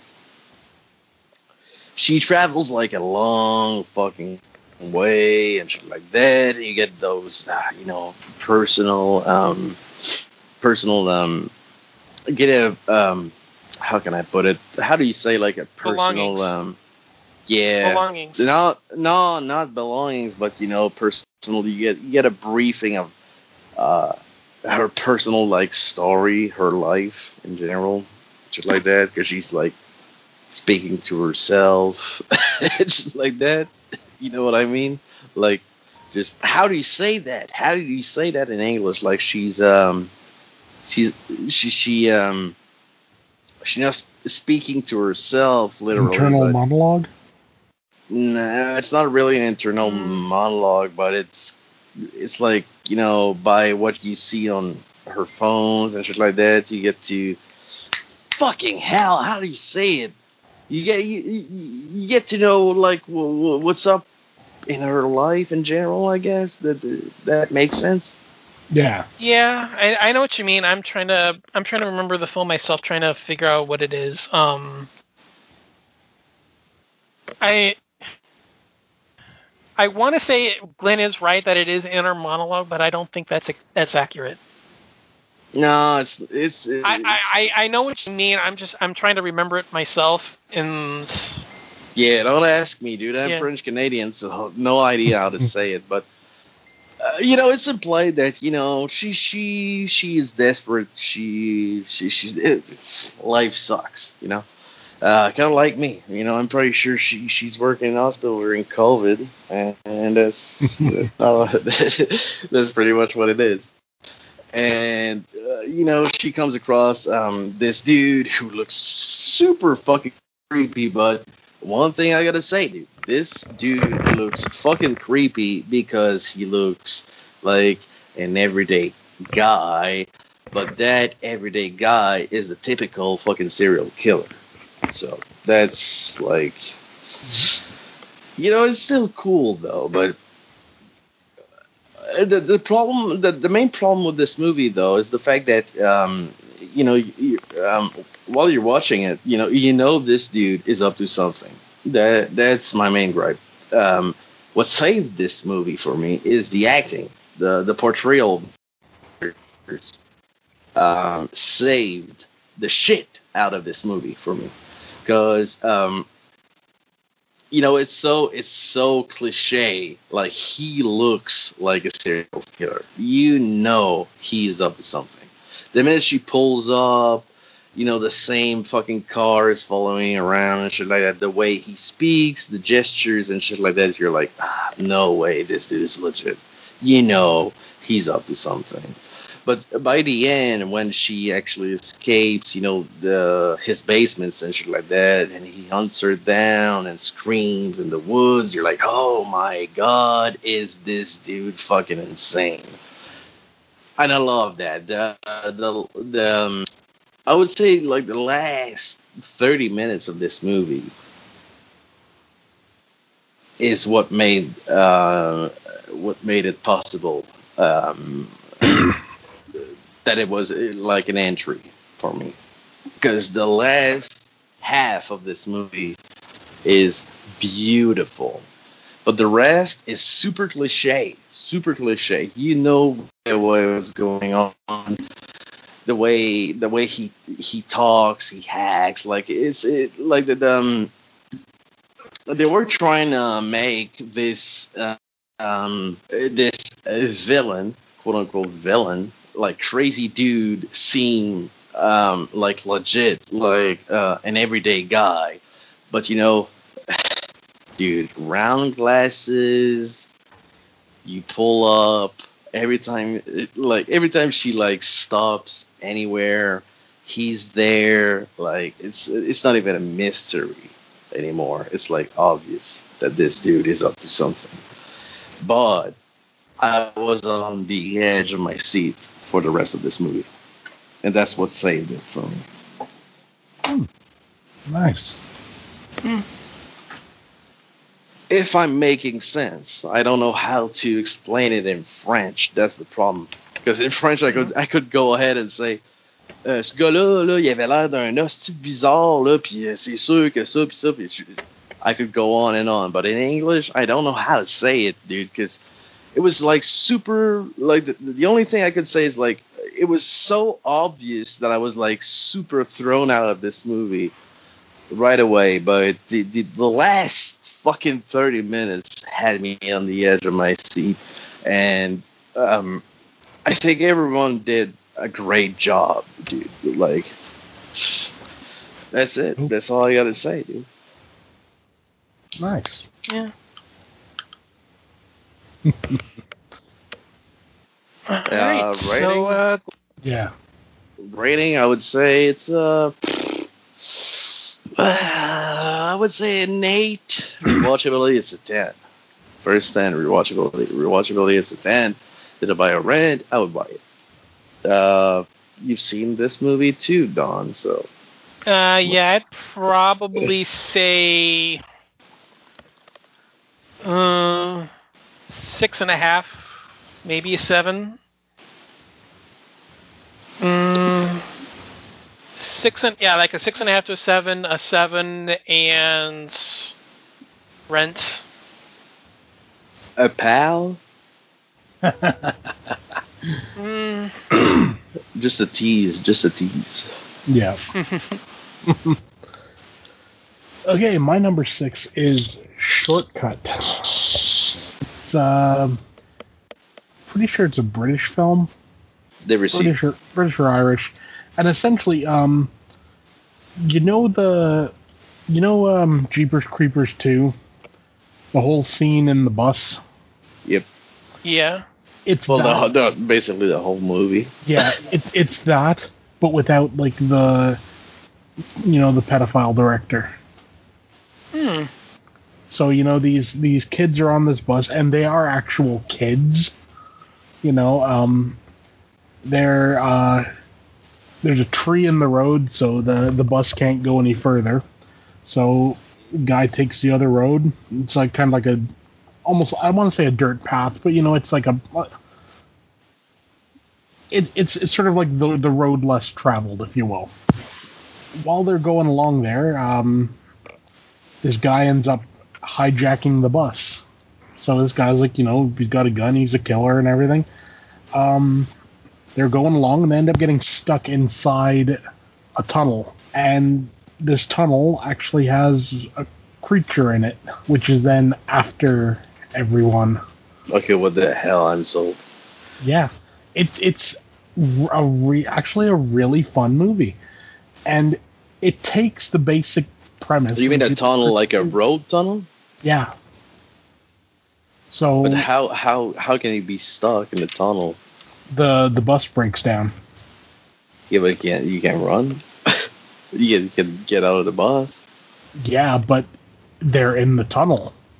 This creature's in the tunnel, so Oh, okay. yeah. So you're you're stuck there like in this bus. This, this creature jumping around and like it's already eaten the bus driver. And remember, these are kids. These are like you know like 10, 11 years old. So they can't just like drive the bus out. The bus doesn't work for one.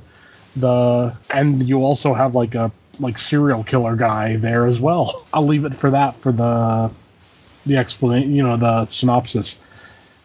I found this movie really interesting because, like I said, it's Jeepers Creepers without the weird pedophile attachment.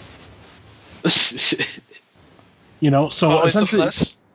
Always, you know, is yeah, a plus. if- hmm. Well, I I said always a plus. Yeah, definitely always a plus.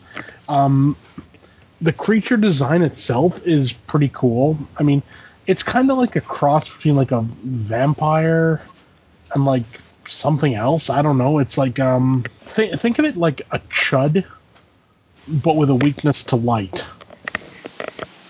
Hmm.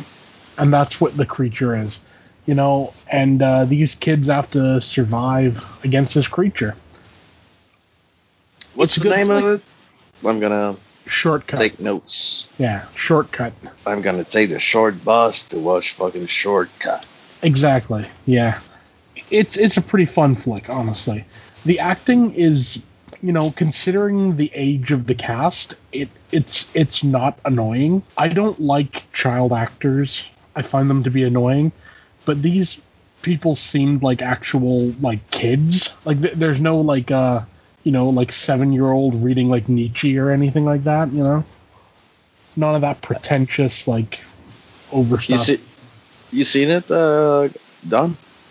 No, I it was on my short list, but I couldn't find it. Yeah, um, it, it's a damn good movie. For a rating, I would go probably eight and a half, eight, and buy if you can find a copy. Um, yeah, that was my issue with.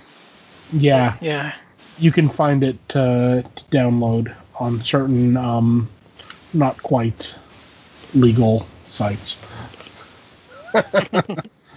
yeah, but it's a fun flick, and it's definitely worth watching. Um, if you like Jeepers Creepers 2, watch it. You'll see a superior version of the movie. Cool. Uh, I got, like I said, it was def- it was one that was on my list. I just I couldn't find a copy of it, so yeah, Yeah. I'm definitely gonna look at it. Yeah, it's definitely worth it. Good shit. All right, great. Uh, since that brings us to the top five, uh, let's take a little break at this point, and let's start a new segment where we honor metal heroes.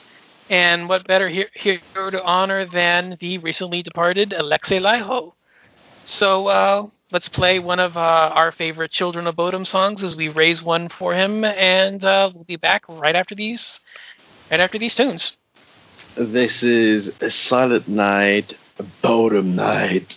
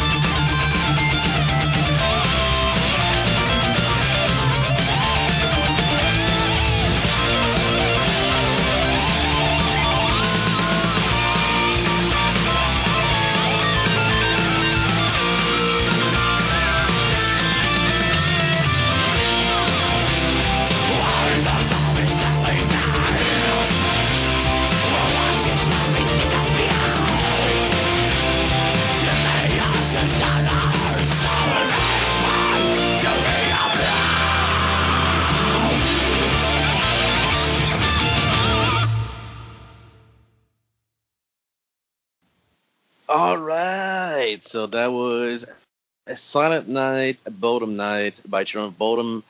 R.I.P. Alexi Laiho. You will be missed. I mean, get our legend. I mean, he was one of the main uh, reason I got into metal to begin with. Uh, so, yeah. May you rest in peace, sir. Yeah, they were one of the first bands I got into that made me look at metal outside of the U.S.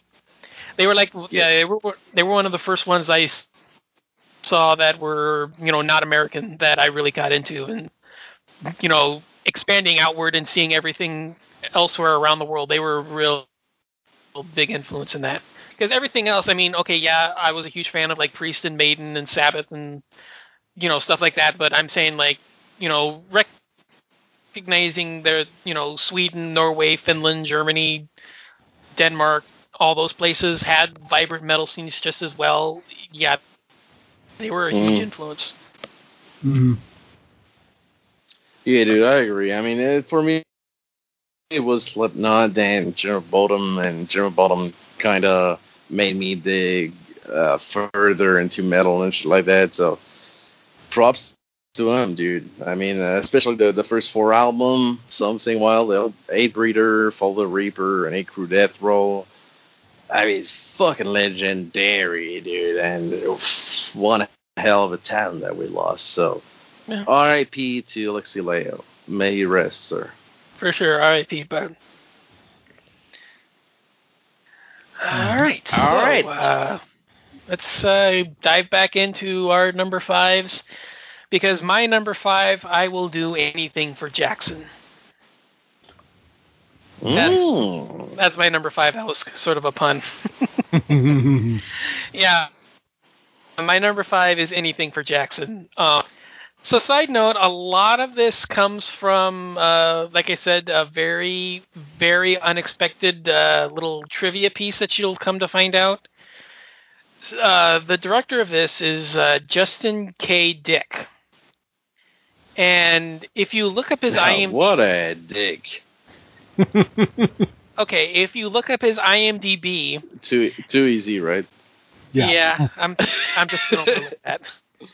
I'm just saying, if you look up his IMDb, the last he's he got into directing about the last five years about five years. Ninety nine point nine nine nine nine nine nine nine percent of his filmography is Hallmark Channel Christmas movies. That's kind of awesome. what? I am shitting you not. This guy has 99.9999% Christmas movies on his his resume. It is stereotypical Hallmark Channel Christmas movies.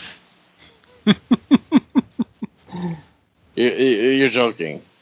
Um, I'm pulling up his IMDb right now, and I will prove it to you. okay, here we go. I'm on his page right now. Let's take a look at his filmography, shall we?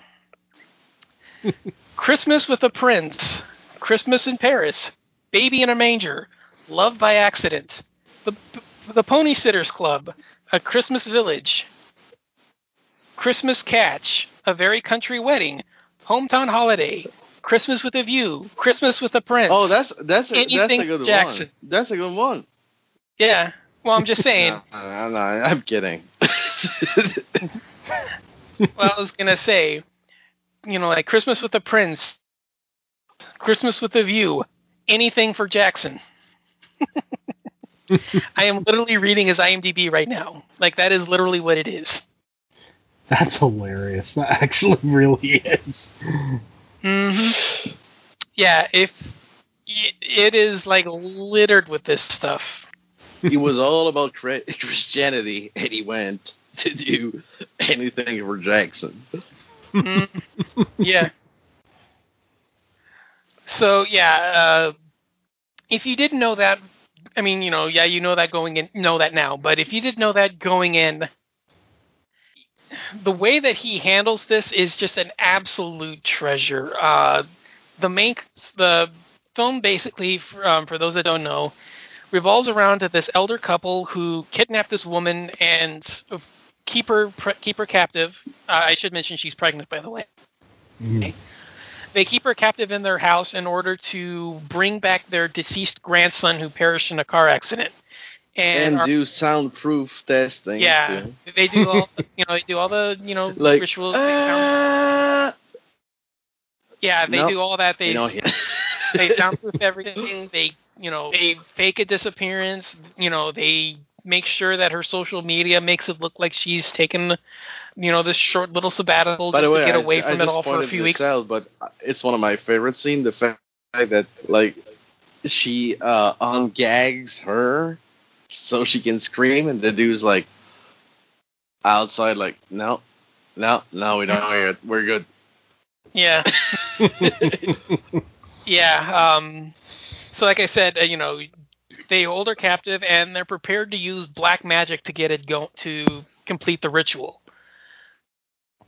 But once they do, they soon realize that what they have brought with them may not be the spirit of their dead grandchild. So, yeah, this is so good. Um, I love this movie. It is creepy. It is chilling.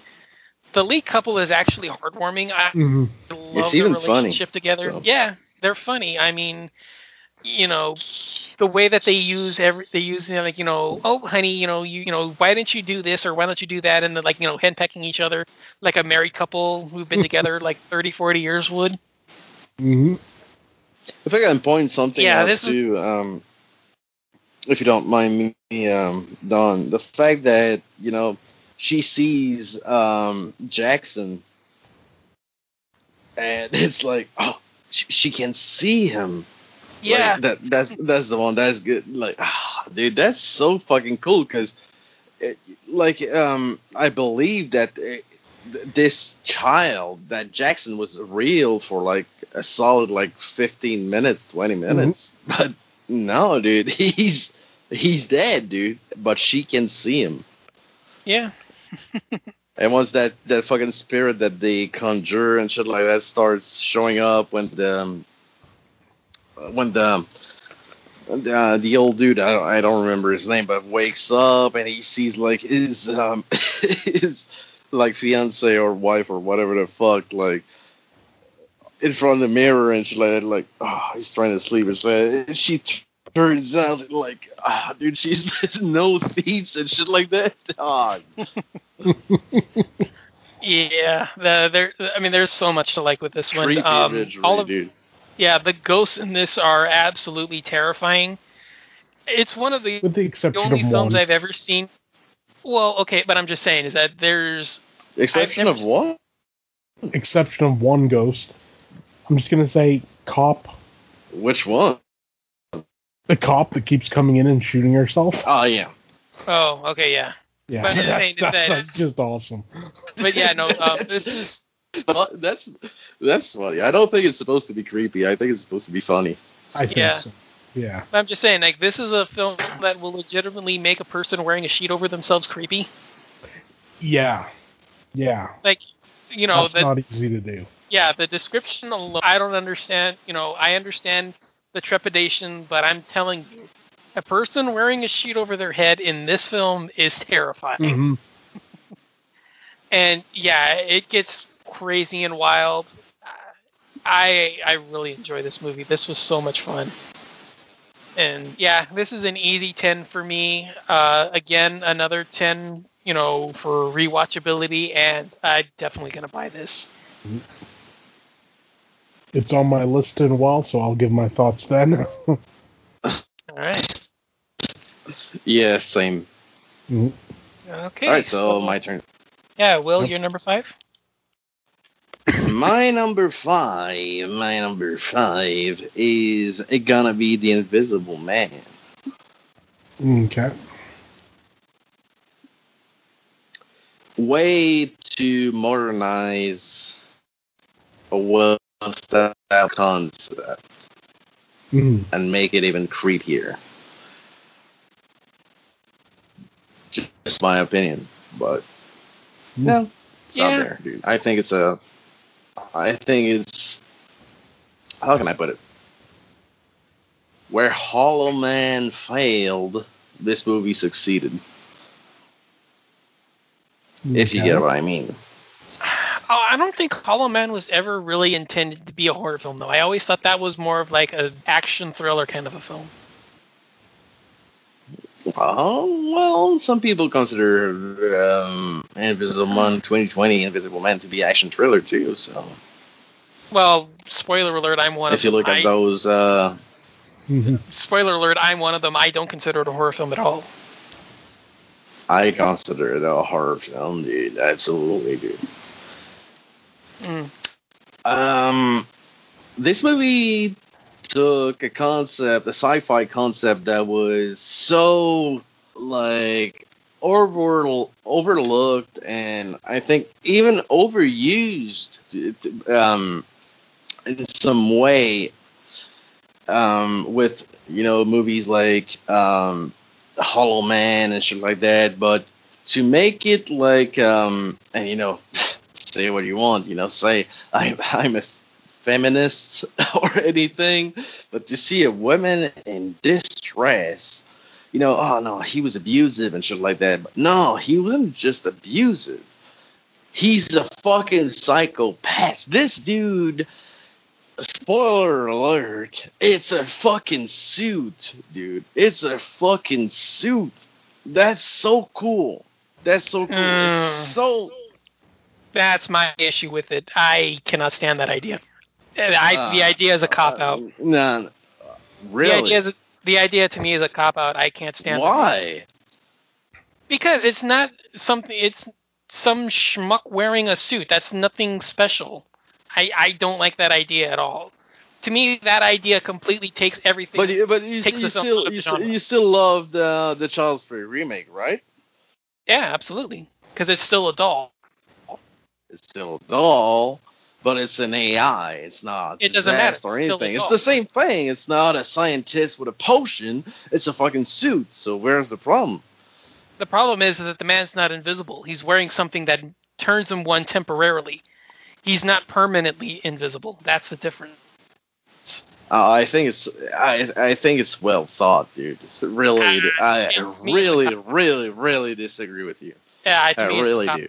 I respect your opinion, dude, but Yeah, the I- fact that it's a suit that even you know the fact that uh, she she uh, every everyone thinks that she's fucking bad, batshit insane, that she is fucking crazy and shit like that, and she decides to you know fuck it like. Uh, Fuck it! I'm I'm I'm gonna go back and find what's what's up with that. I'm not fucking crazy. I'm not insane. I'm gonna go there and see what's up. And she realized that it's a suit and shit like that. And dude, I I think it's good. I think it's good. Oh, I, I have no disagreements with you. Uh, the first two thirds of this, I'm on board. I love this movie. It's creepy. It's chilling. It's like you said. It's a fantastic portrayal of a woman's sanity and psyche breaking down. I'm completely on board with that. My big thing is the reveal. I think the reveal, the reveal of the suit takes it out of being a horror film. If we don't get that reveal, I consider it a. why? What, Because the guy's wrong- not invisible. What, what- The guy's not so invisible. what? The the guy wasn't invisible. Uh, Claude Rains was not invisible without th- that experiment shit But going on. And the experiment is this. Uh, yeah, but the the suit prob- is here's the the- here's the- experiment. so But here's the problem. He's still invisible. He, Claude Rains is still invisible. That's the thing. He, the guy in this one is not. He's just a jack off wearing a suit. yeah. not- so what? He's not. He's nothing special. As long as he's he's, wearing wearing, a it, disguise- he could be.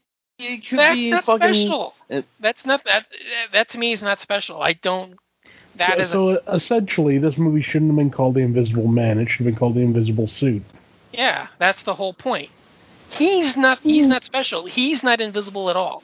He's a regular flesh and blood human being walking around that is wearing some wearing a piece of technology that gives him a visual advantage over his surround. That is not special. That is not he's not an invisible man. It's an invisibility suit. Yeah, but still, nobody knows about an invisibility That- suit. it doesn't so matter. It's the end result. it doesn't matter that nobody knows. It's the end result. He's not invisible. He's wearing something that makes him look like he is. He has to be invisible the entire time for it to work. That's that's my I issue. have, nah, I have no issue with Sarah on my part. Well, I also I, I, think it's I- magnificent. I also don't like the fact that it's you know once again the jerk of a boyfriend who won't let the woman go. Like I, I don't like that either. Uh, that was a, that was an issue I had with it long before I discovered the invisibility the invisibility suit thing. So I Well, she she she. I actually have- uh, she was abused, I guess. I mean, it's implied Well, yeah, that she was I'm- abused and uh, you know I- thrown around. I know, but it's still a it's a cop out. This jerk of a boyfriend who won't let her go. Like I'm sorry, that's that you got to do more than that for me. That doesn't make that doesn't make it special for me anymore. Yeah, but dude, as a woman, uh, It's- uh, I- you know, look, I- I'm Will, not a woman, Will, but Will, you know, women Will, lives with. you Will, know, Will, yeah. I get it. Okay, I get it. I understand what's going on. I understand the abuse of women, and I understand all of that. I, it's just not That special. she got PTSD and shit like that I get it. because I get it. It's just not special anymore. There's too many films with just that kind of a premise. It's not special anymore. You've got to do more with it. You've got to do more than just saying. I think they did more with it. Oh, I disagree. It's some jerk off with a vendetta against her. There's nothing. Nah, I I disagree. don't agree, dude. I disagree. I do not find that special at all anymore. I mean, sorry for you, but you got to do more. You got to do more than what this film does with it. No, no, dude. I, I think it was played out perfectly, dude. But again, It is, and their own. it is. It's well. I I do enjoy the setup. It's just I don't find anything special about it. It. I love the way that they have. I think it's special because it's like- like we're you're taking Okay, but like it's well- a universal monster, dude. I know, but I don't take that into account though. I take a look at to me. I I'm- do. I'm looking at it as it's a film called The Invisible Man, and let's see where this where the film goes. I don't care the remake. I don't care it's reimagining. It's just I look at it as a blank film that just happened. It's called The Invisible Man from 2020. I, look, I, I look like I said, the first two thirds of the film, I'm on board. The only issue I have with it till then is once again the jerk of a boyfriend that won't let vendettas go. That's my only qualm with it. That's my only issue with the first two thirds of it. I'm on board with you. I do enjoy the way that this builds up her her condition. I do like everything about it. I just don't find it special to be like top of the year anymore. Like that's my thing. I mean, it's. a- I don't like, know, dude. It's the fact that you know. if we're gonna if we were gonna rank best made, let's do it this way. If we were gonna rank best made, for me this is top five of the year, regardless of all my things that I brought up. If we're making ranking best for me, this is top five of the year. I have no issues with that. It's just what's going on inside the film that I have issues with. That's my thing. No, I don't have any any issues whatsoever, dude. I think it's clever, and you know, you need a strong female character to lead your movie nowadays. Apparently, well, that's the way to go, dude. It worked fine with me, so. So yeah, controversial So, uh, entry for sure, but for me, for me, it's a nine point five. Uh, uh, it's probably rewatchability is probably like a nine. Uh, buy a rent, buy, and use a fucking clear case for your beer, right? like I did. That's kind of cool. Uh, what about yeah. you, uh, Glenn? You seen it? I haven't seen it. Um, I've heard good things. You know, uh, the whole suit thing. I I don't know how to feel about that. Um, but I'm gonna give it a shot. Okay, you know what? Y'all fucking sucks. I'm gonna head out of bed. Have a good one. I would probably go five, five and a half, maybe. Um, overall, a rewatchability, I'd actually go with like an eight and a half, maybe a nine. Ooh. Like I, like I said, if we were ranking best made of the year, it's up, it's in my top five. My issues with it are none of those aren't issues I have with the film. It's just storyline issues and other stuff that I don't really care for. So if I was going overall, I would say maybe a five and a half or a six. If we're ranking doing rewatchability, I'm like eight and a half to a nine. And I would probably say rent it first, just to be sure which side of the fence you're on, whether you're on my side or Will's. Mhm. So I would probably say rent before buy. Just, I mean, the other thing that I we never really mentioned is that there's no reason for this to be two hours plus. Mm, yeah, dude. Yeah, that's- I can. no, I, dude, I was never bored. Uh, d- I mean, this Uh, doesn't like feel like I'm a stretch or just- anything. I don't know. dude, For so- me, I. I don't know. Maybe I'm just watching too many Wild Eye movies at like 80, 90 minutes. yeah, that's, that's probably the problem. Yeah. I uh, I don't know. Maybe I'm just getting kind of. I'm just getting kind of used to those kinds of films. But I really, really, really wish we can stop with these two-hour plus films. I would. I would love this a lot more if this was 145, 150. I- It's not a bad. It's not bad that it's two hours plus. I just. Uh, it uh, to me that would just pro- that would hurt my that would probably hurt my own personal rewatchability two hours plus. But overall, yeah, I would say five and a half, eight and a half, and rent. Cool. All right, so uh, Yeah. you're number five. Yeah, my number five we've already talked about, and that's uh, Underwater. Nice. Ooh, really? I- was I- expecting underwater to be Yeah, on your. I really liked Underwater. Um, again, it's a thing. I'm a big fan of quote unquote like nautical horror, so you know I loved like the Lovecraftian type stuff in it. It was awesome. I love the fact that the director himself has actually gone and shit on like that? record.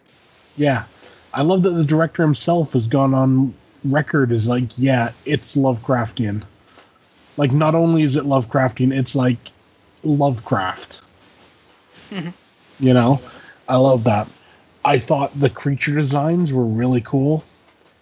I thought I I, I- I liked how you know you know the the suits they're in like the pressure suits to go underwater. I thought they so alien-like, right? yeah, they looked like Alien, but they looked like something that you could actually see. You know, like like you could really see someone wearing a suit like that to work underwater, and I appreciated that. Um, I I found you know well, Kristen Stewart is Kristen Stewart. She's not really the greatest actress. She has about she has like three facial expressions, like resting bitch face, like angry Resting resting, bitch face, I and re- resting yeah. bitch face. Yeah, um, and that's about it. But I thought she did a decent enough job. I thought it was kind of neat that she like cut off all her hair. You know, I never expected that. Well, wasn't it already cut off for Charlie's Angels? I think so, but you know, it was it was neat to see. You know, I mean, the the the normal thing to do in a movie like this would have been to have just you know had her like with like normal length hair or whatever, and just had her. But you know, it made her a bit different. And uh, I liked the side characters. You know, um, Disposable, but likable. yeah.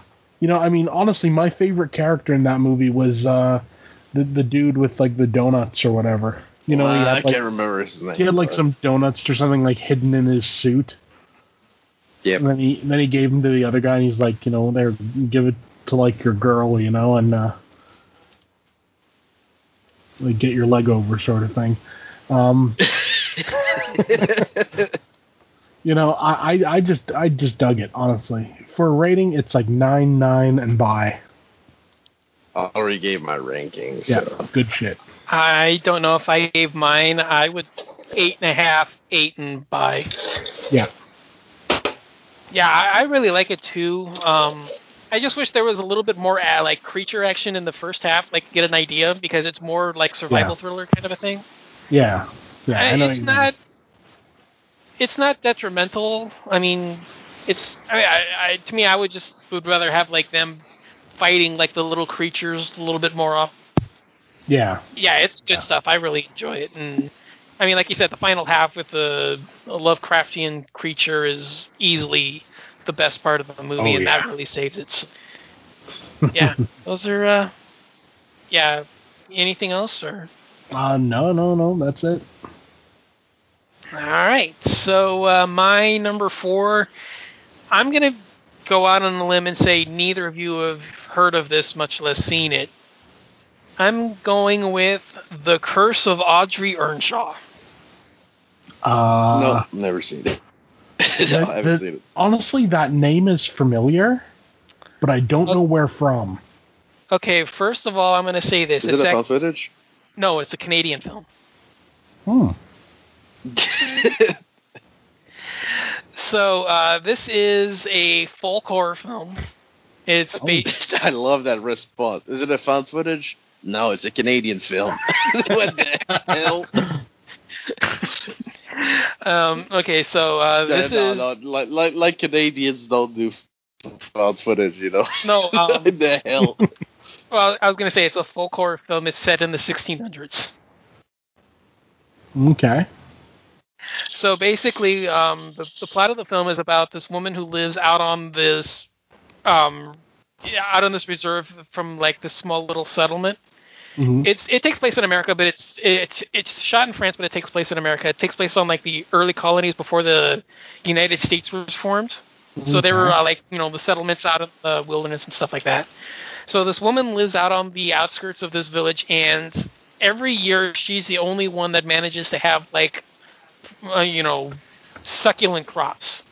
Everyone Okay. else like has to struggle to get like anything. She has like bounties, and refuses to share with anyone. And no one can prove that she made a deal with the devil to do it, but mm-hmm. everyone suspects it. They just can't prove it.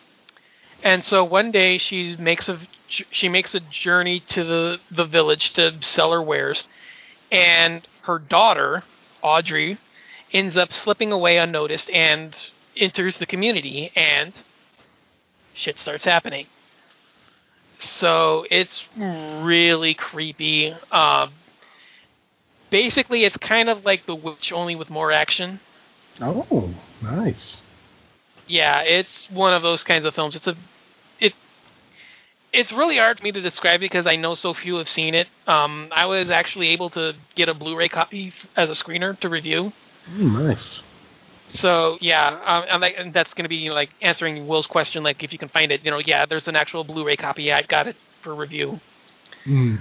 but yeah, um, basically the entire gist of the story is is that Audrey is uh, has never seen the world. She's been locked up with her mother ever since she was born, and nobody knows that she actually exists because nobody knew that the mother was pregnant.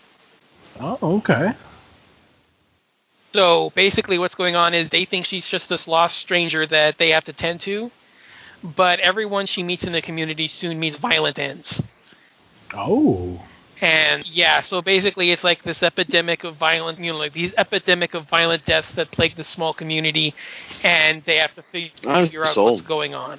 It's really good. Yeah, it, it was definitely a, it was a good time.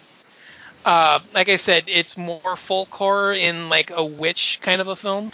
Mm. So yeah, if you're into that, it's kind of a slow burn. I mean, it doesn't really like pick up until like the second half, but it, I in I love this movie. This one was so good, uh, well made, atmospheric as hell. I mean, this thing just literally dreamt is drenched in like rural community, just low, you know, like you know, small town community, like out in the middle of the wilderness. It, I would really, really recommend this one. This one really good. I I enjoyed it so much.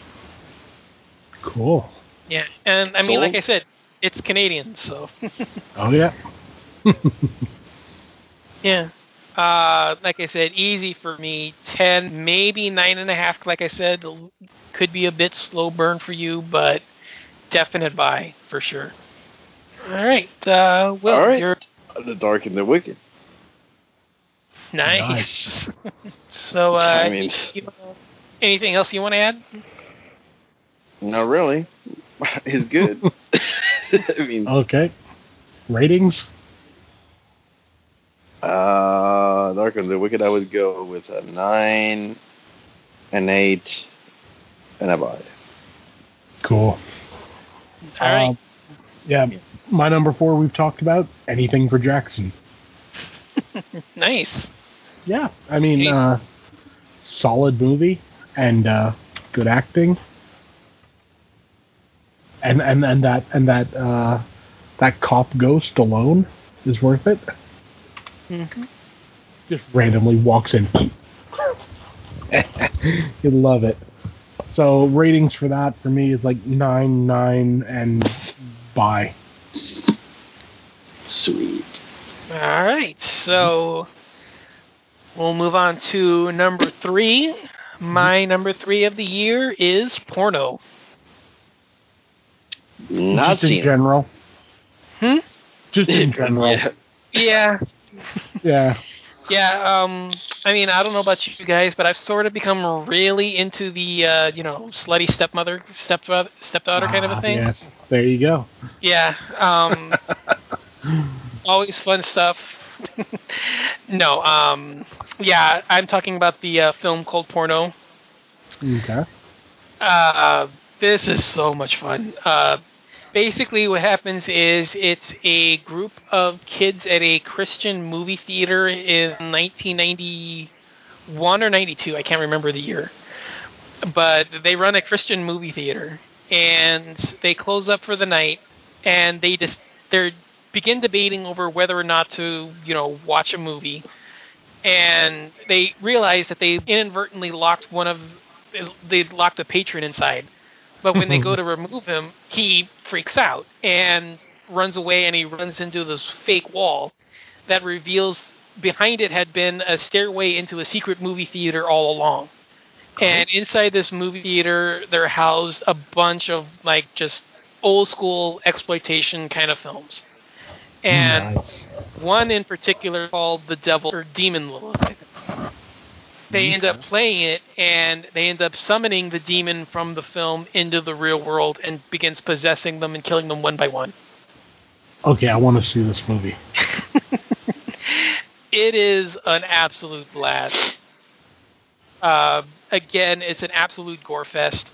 Tons of nudity. I mean, the the main demon is naked the entire time. So, oh, always a fun, always a he fun male or time. female though? The demon is called Lilith. Ah, Okay. female. Yeah, Nice. and if you know what, if you know that, if you know that reference, even better. Mm, Lilith is a, Lilith is a sex demon. Will, Will, Lilith is a sex demon. Demon? is a sex demon. Yeah. Basically, she fucks guys until they're dead. Okay, cool, cool. Uh, I'm gonna try and Nice. summon her up Yeah. tonight. Yeah. Um, I mean, like I said, the premise is so stupid, so ridiculous. It just absolutely works. It's creepy enough that it still works, but it's like a, the fun, over-the-top party kind of a film.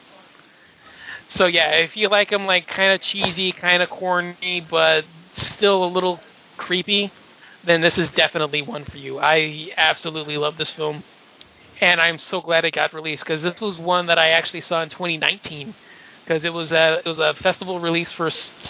It played at several different festivals in 2019, and it got a full release in 2020. Cool. And yeah, the, the, this is an absolute blast to watch. So uh, my Yeah. number three is porno. nice. Sweet. uh, maybe on Shudder, I I think. So if you if it's on there, probably you know give it a go. Um, like I said, all night long. Uh, 10, 10 definite buy. I want this in my collection. Cool. So Yeah. So, uh, All Will, right, so yeah, I'm at a, I was at, at a tie, but I decided to go with it was either his, his house or anything for Jackson, and I went with anything for Jackson. So Yep. I mean, ranking right away. I mean, it's Yeah. 9.5, 10 by Nice. okay, I guess I'm up. Uh, yeah. My number three is The Pale Door. It's a horror western, and we don't get enough of those. They go to they go together Pale really Door. well. Yeah, yeah. I think I saw the posters.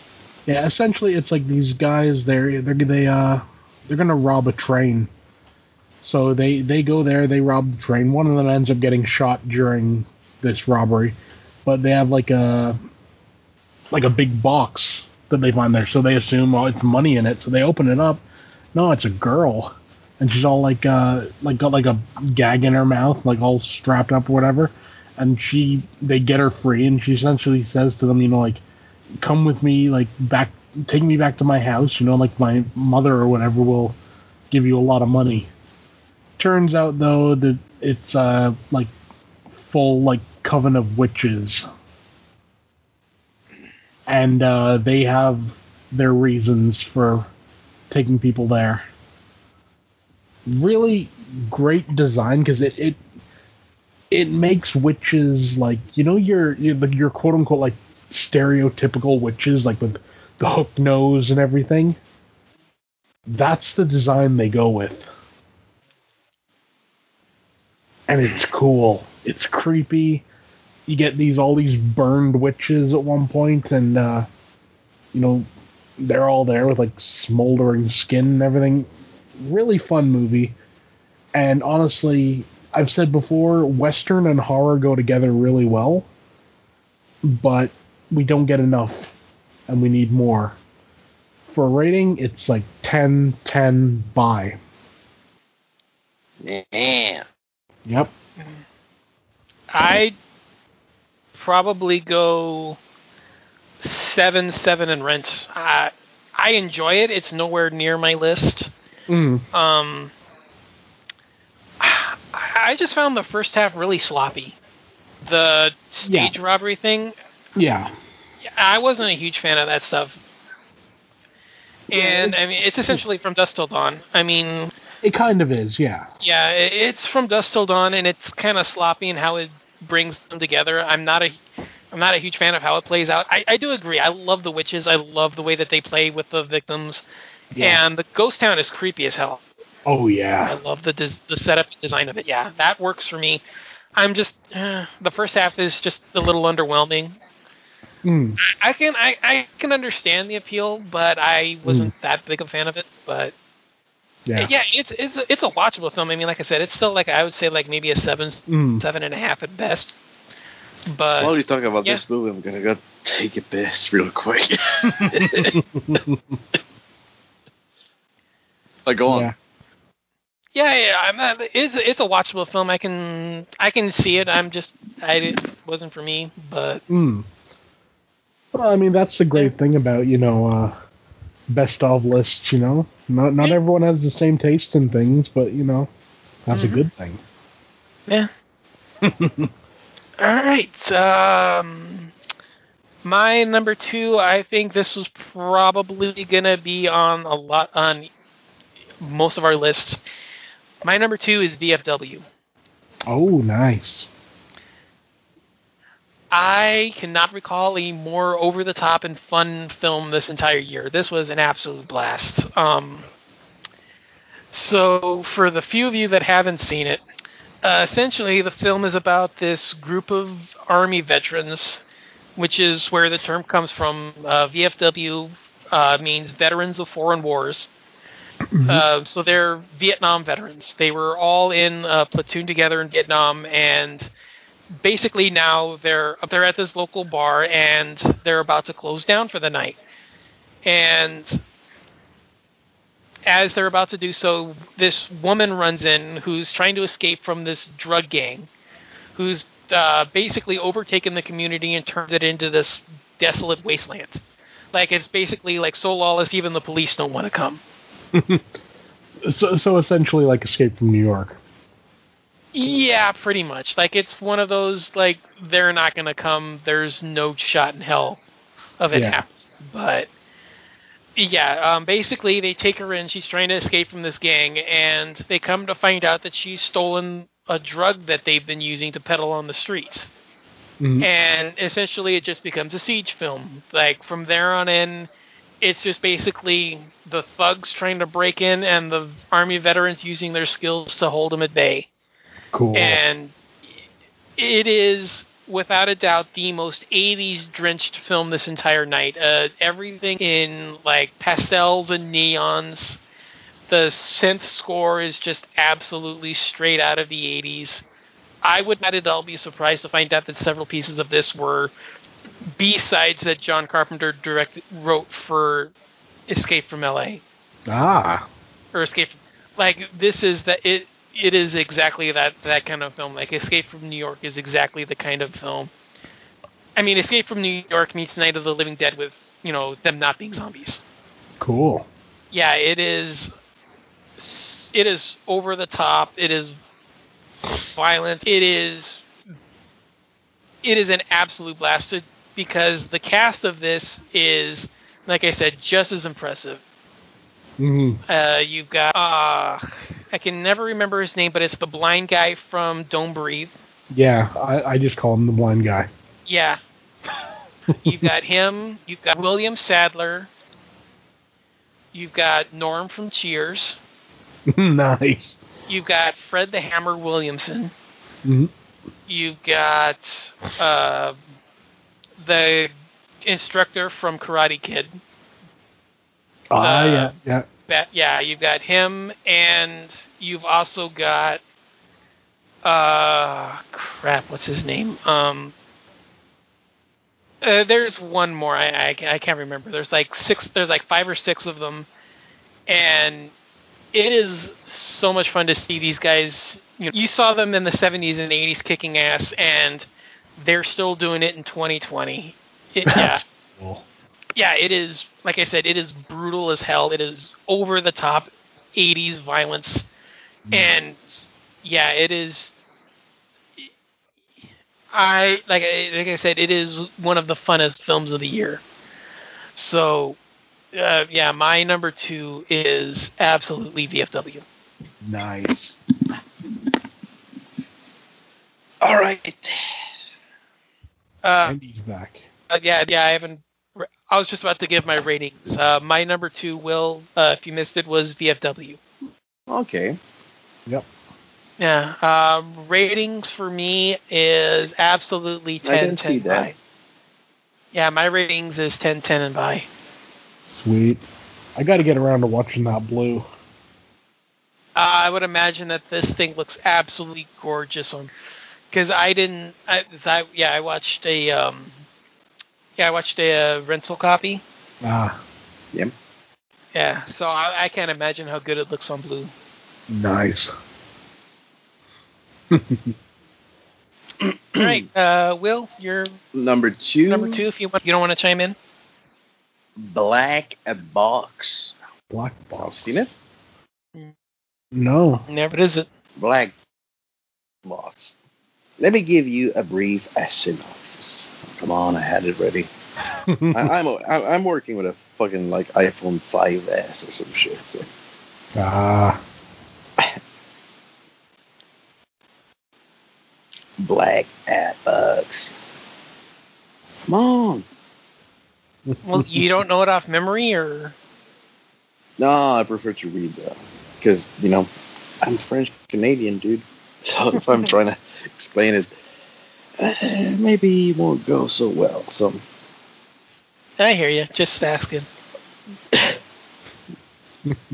after losing his wife and his memory in a car accident, a single father undergo an experimental treatment that causes him to. I won't go any further. This this movie, this movie is a complete mind fuck. You start up with an idea, and this idea evolves into another idea, but that idea was wrong. It's not actually that idea that you had. It's a whole, a complete, completely different thing. You've, you you haven't seen this movie, really? No. Never even heard of it. Black Box, dude. You- you- ah. Maybe if you if you've seen the poster, I, I'm sure you saw the poster somewhere. I'm pretty sure, but it, it plays out like any regular like thriller horror movies, basically. Like it starts off with a you know everyday drama. The dude doesn't know where um, where he stands and all of that because I, I can't go spoil. I, can't really talk about it without you know bringing spoilers because it's so. The whole movie is a spoiler, basically. Hmm. Okay. But it's like paranoia on top of like psychosis and shit like that. It's so in your face, fucking batshit insane. Um, and uh, one actor that was in this movie, um, I wrote it somewhere. Where is it? Uh, yeah, uh, Mamoudou Athie. He plays uh, Nolan.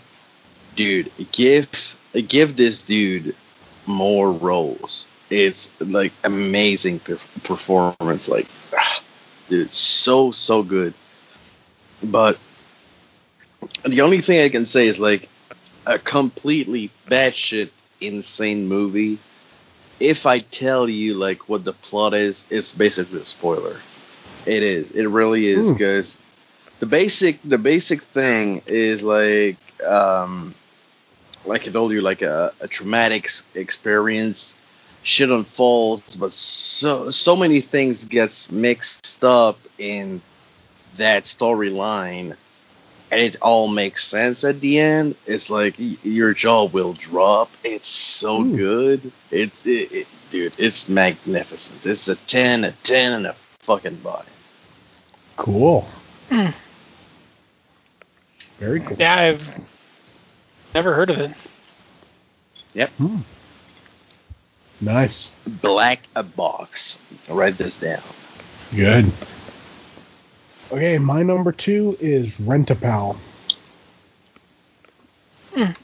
Should be number one. I I just I found one I liked a little bit more for number one. Well, spoiler. This is my number one. So.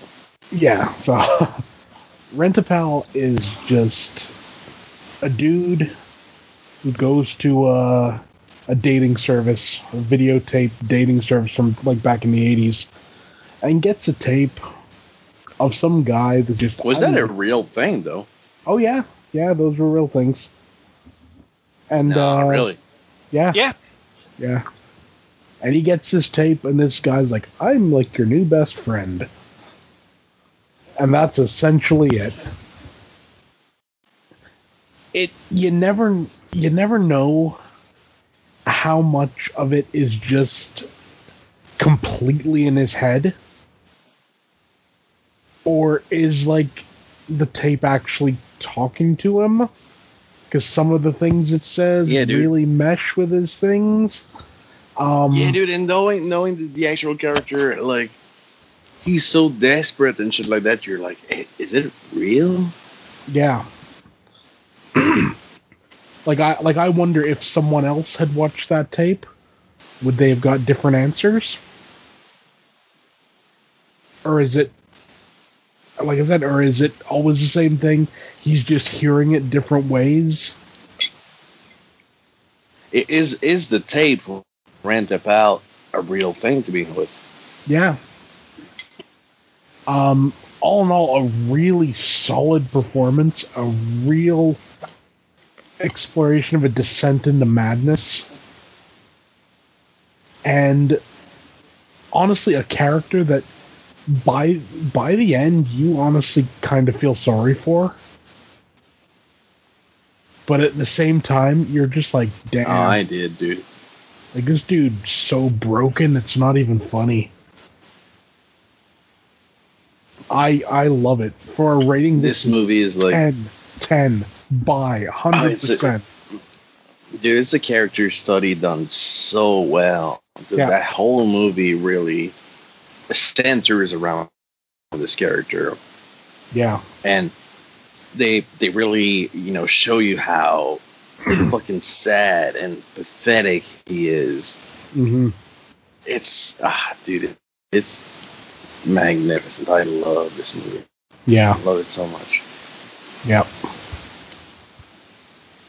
Don, Never saw it. Nobody sold it as a horror film to me. Oh, um, yeah, yeah. You, need to see this one. It's Mhm. more like like Mhm. psychological horror, but it it's it's so good.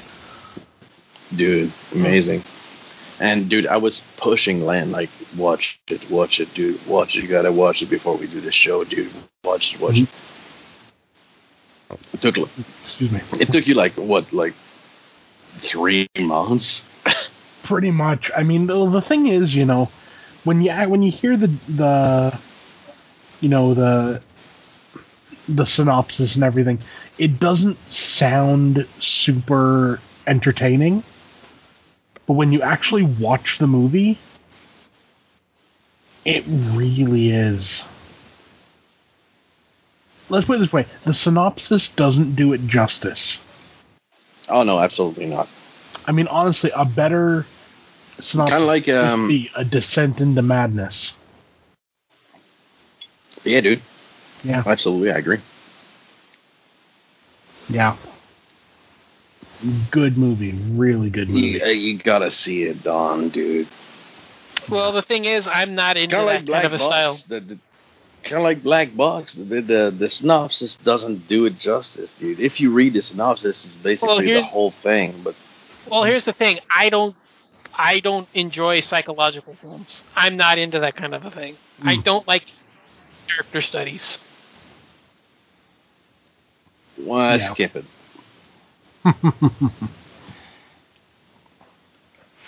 Yeah, skip it. If you're not into that kind of movies, skip it. yeah. But that's my number one. So All right. Well, uh, I guess uh, my number one is Blood Quantum. Oh, nice. really, Blood Quantum. I love this movie. Um, first it's of good all, shit. I'm- I own it on DVD. Yeah. it's good shit. yeah, I'm a zombie fanatic, so that works for me. I love the fact that there's actually a story behind it, but it's also gruesome as fuck, and it does what I want to do in a zombie film. It ba- basically turns it into a special effects demonstration. hmm Yeah, it. I absolutely love this film. Uh, I have very, very few complaints about it. I love that it's. I mean, like I said, it's based on, a, you know, it's based on historical events. hmm It's, you know, there's, I guess it, you know, um, there's a brain behind it, but then it's also just, you know, know, the simplistic gore. You know, it does what I like, and it does what I really want a horror film to do, and it worked me. So, th- yeah, Cool. my number one of the year was Blood Quantum. Very nice. Yeah, ten, I agree. 10, It, it was it was a good. It was uh, sorry, um, done. No, I was just gonna say 10, 10, and by. Nice. Yeah, Blood, Blood Quantum wa- was good. You know, to see, um, you know, I guess it's like Indians or natives i think would probably be a better term because it's, Yeah. it's set in canada i would say natives yeah, but yeah but Nice. to to see how, um, how can I put it? It would be so so easy to, you know, let's okay. So let's let's do um, a Native American movie with zombies. It would be so fucking easy, but I don't think it it, it it sounds super fucking easy, but I don't think it would be that easy though. Because I mean, you need to really establish, you know, the quote unquote tribe, and you got the uh, like the um, how can I put it the um, the scale of the village. It, it seems to be like so small and like recluded. Mhm. How do you uh, like recluded or Reclusive. reclusive? How do you say it? Reclusive. Yeah, from yeah, from any like how can I put it? Like regular quote unquote like normal city. Mhm. Like to see that shit unfold like on like I, I get well I'm pretty sure it was like an island. Was it an yeah, island or- yeah, because there's because at the end they have to leave. They're like Yeah, going out. via boat and shit like that. So Yeah, but to see that shit unfold like on such a like small scale, you know, on like a reclusive like you know quote unquote again island with their um their um how can I put it their um ah, goddamn uh, why am I French Canadian their like resources that they can use to deal with it.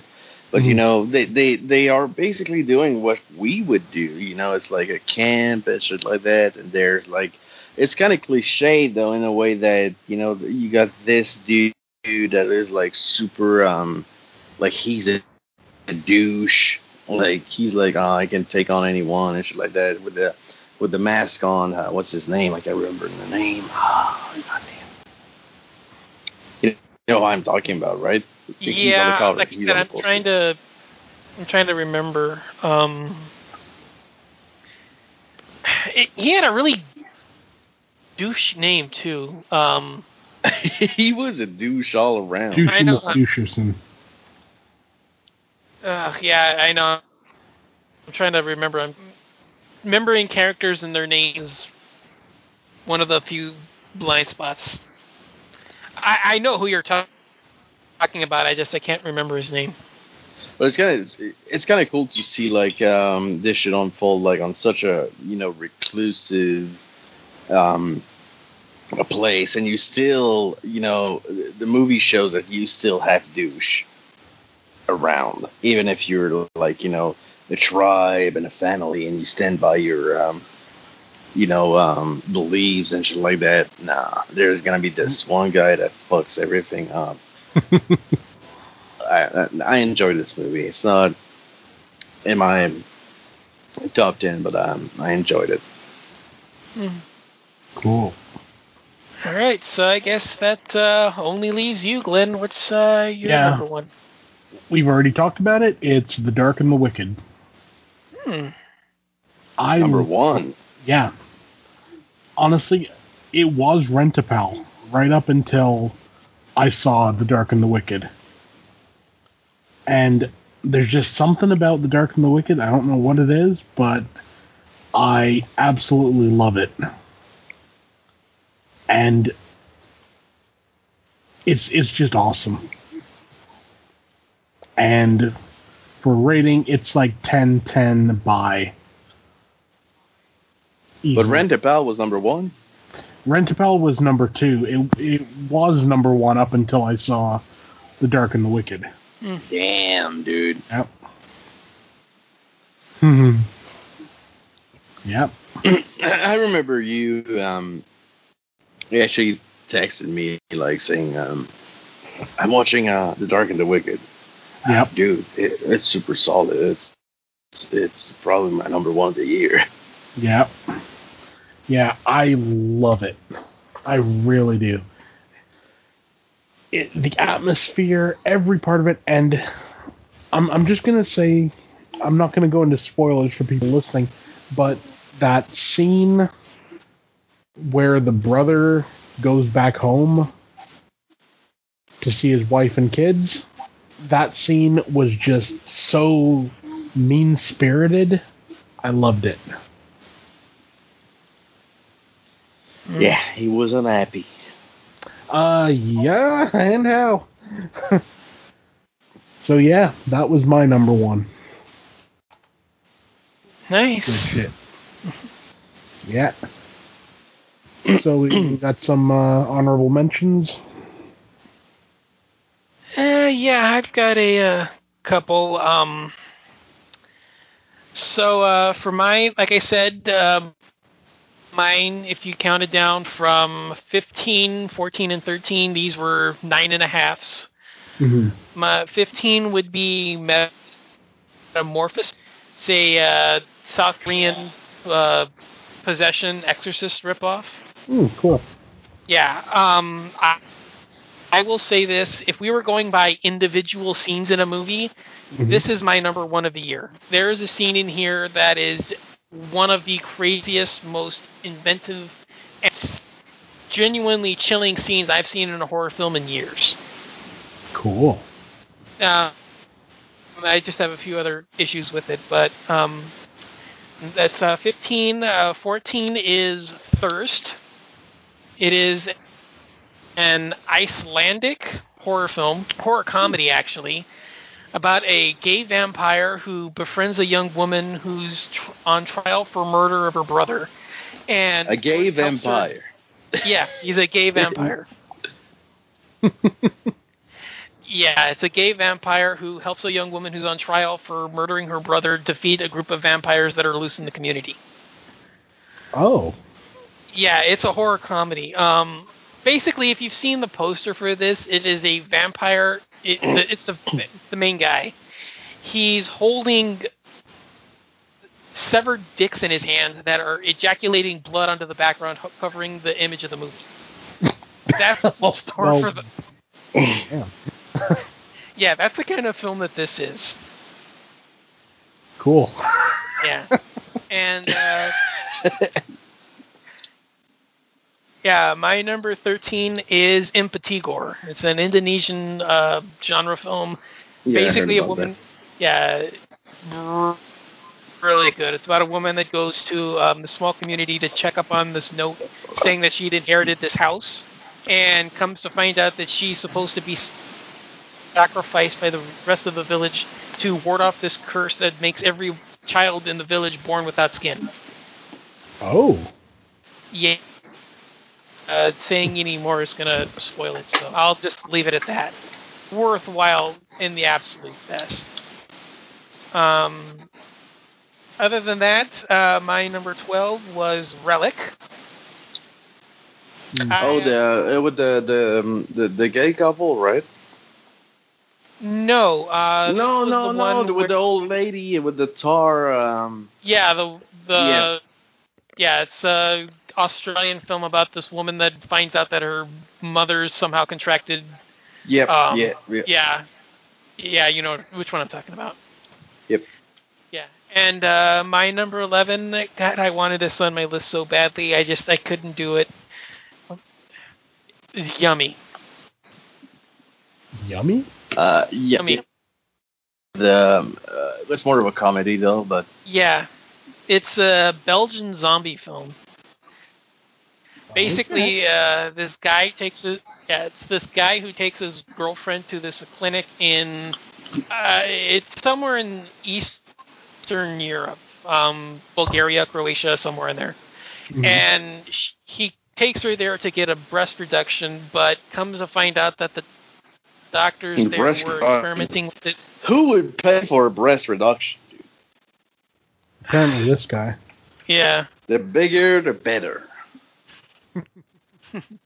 But uh, anyways, he comes to find out that the doctors there were experimenting with this serum that were supposed to keep patients un- under longer, so they would, you know, be like better surgical candidates, so that way they wouldn't risk them waking up during anesthesia. Mhm. Well, a side effect was that they turned into flesh-eating zombies, and the virus gets out and it infects the entire staff, and zombie film madness goes from there. So. awesome. Yeah, it's definitely worth a watch. I it's so much fun, but I I just I couldn't place it. Mm. And if you were wondering, other contenders included The Wolf of Snow Hollow, His House, Sky Sharks, and The Closet. Oh, and Sky Sharks. yep, Sky Sharks was a contender. I wanted to say it.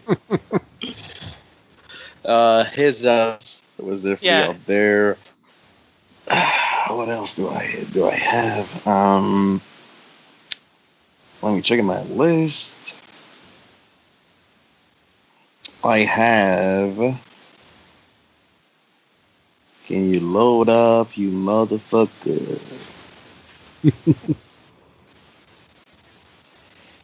uh, yeah, I had Run. I had Deep Blue Sea 3 because it was way better than 2. I had uh, The Rental. Uh, I had, I had, I had Relic. Uh, ah, goddamn, I deleted the one we mentioned earlier. I'll fucking, goddamn, I'm so dumb. Uh, Run. I had Run. More thriller though. Uh, what else did I have? um, a Blackwater Abyss. I actually enjoyed it. I know a lot of people fucking hate it, but I, I enjoyed this movie. Uh, and that's uh, yeah, I think that's uh, what I have uh, left because I deleted uh, the rest of it. So Cool. yeah, I got just five. So uh, number fifteen, I'll say, was, and I know Will's gonna hate this. I'm gonna say The Grudge. Um, uh, yeah, it is what it is. You know, I I kind of had fun with it. You know, I'm sure some other people did as well. It- yeah, like I said, so it is what much fun. I fell asleep. Yes, you did. Uh, number 14 was The Call with um, Tobin Bell and uh, Lin Shaye. Uh, it, it was all. It, it was. It all was right. okay. It was all right. Yeah. Uh, number 13 was But Ghosts the ending, of War. the ending though, the ending was like. Yeah. Yeah. 13 was Ghosts of War. It was a real it would have been in my top 10, but the ending screwed everything up. It took it from like a 9 down to like a like a 6. Oh yeah, yeah. I remember. Uh, my Yeah. girlfriend like watched it. Yeah. she was like, uh, It's like 75% really awesome. No, no, I'll go even further. It's like 80% really awesome World War II horror, and it's cool. And then the ending comes along, and you're just kind of like, oh. And it's just bleh. It, it so much, yeah. Uh, number 12 is The Bridge Curse. Ooh, nice. I haven't seen this one. that one was film. good. I like Taiwan. yeah. Re- Yeah, I, I really like that one. That one was another contender for me. Yeah. Good good stuff, that one, honestly. The Bridge And- Curse. Let me The write Bridge it down. Curse. Okay. Yeah, good stuff. And number 11 is Tremors Shrieker Island. Hmm. It, it has William Brake, is it William Brake or Richard Brake in it. And that's, that's always reason enough. Good Hmm. shit. Yep. I mean, It wasn't bad. I just I, I actually liked five and six more. Yeah. I mean, I'll say they're running out of ideas. And maybe it's time just to either reboot the entire thing. I see the Tremors franchise like I see Sharknado. You know, Yeah. It knows exactly. Where are you what going with this, Will? The future It's of the our fact that- podcasting depends on this. no, but it's the fact that you know Sharknado's like, oh, the, the more the better, even if it's not original. It's like the like let's like do the same thing over, over, over and again. Uh, and I think that's pretty much what Tremors is doing now. It's just different places, Hmm. pretty much. So essentially they know exactly what they are. They know exactly the audience they're catering to, and they don't do anything new. Exactly. And that's okay. You know? Hmm. Yeah, but I, I, I you see what you're for me- saying. Mm. Yeah, I, I, I see what you're saying. Like I said, maybe it just needs a reboot. You know? Mm, Just wait until too wait until Michael Gross dies and then do something with it. I think just to make sure that there's no way that they can possibly make another continuation. Just you know, because that way you know that there's no way that they can ever have Bert come back one more time. Yeah. Because yeah, I, I I agree. The- For me, as much as I love him, I think it's getting kind of old just seeing him in there. Yeah. Exactly. For me, Tremors, dude. Tremors ended up after four. And that's actually one of my favorites. Yeah. Yeah. Four is underrated, but I, I for me, Yes, I actually is. love six. I actually like a cold day in hell. I think that one is probably one of the. I love a cold day in hell simply because it's so obvious everything is sand and it's just been color time to look Color, like snow. yeah. I love it. they just turned up the brightness and there you go. It, it's in winter now. yeah. Yeah, cold and hell is is really underrated. I really like that one. Um, Yeah. Bloodlines is kind of meh. I didn't mind it, but it was one of those where I first started realizing that there was no ideas left. Yeah. Yeah. I mean, you know what they need to do? This is what they need Exactly, to do. They need to It's make the a same thing all over and over again, but Yeah, different, different. Um, What they different need to setting. do is simple. They need to make a Tremors movie that's scary. The fear of being luck. sucked under the ground by something that you've never seen. That could Yeah. that might work. Yeah, because I mean, mean- l- let's be honest. The first movie is fun, and it's got that element of scare to it as well. It's it's not going to scare like a horror fan, but you know, like like someone just getting into horror, it's a good introduction. Where some of the the later ones are just let, like let's be honest, Cold Day in Hell and Bloodline are essentially more comedy than they are anything else. Yeah. You know, and mean, that's like I okay. Well, I mean, a lot of it is Bert himself, just because it's the the, you know the Yeah. exasperation of being of you know being stuck one more time with this, with these things. Yeah, yeah. You know, but that you know you could do that like really play up the horror angle. I mean, a good example. Uh, have you ever seen uh, the Burrowers? The Burrowers. Yeah. Uh, name sounds familiar. Again, yes, it's I'm- like a it's like but a I western don't think I've ever horror seen type thing, and like these things are under the ground and everything. And it's like a So genuine. basically, Tremors. pretty well yeah but they're not big worms or anything you know they're just i can't even remember what they are but they're it's just a, a creepy idea you know something under the ground something you can't see that's going to come up and kill you there's so much you yeah, can do with it dude, even the the first one I remember, dude. Um, uh, I'm a I'm a '90s baby, like I told you, dude. I was born in '96, and the first time I rented uh, Tremors, I remember.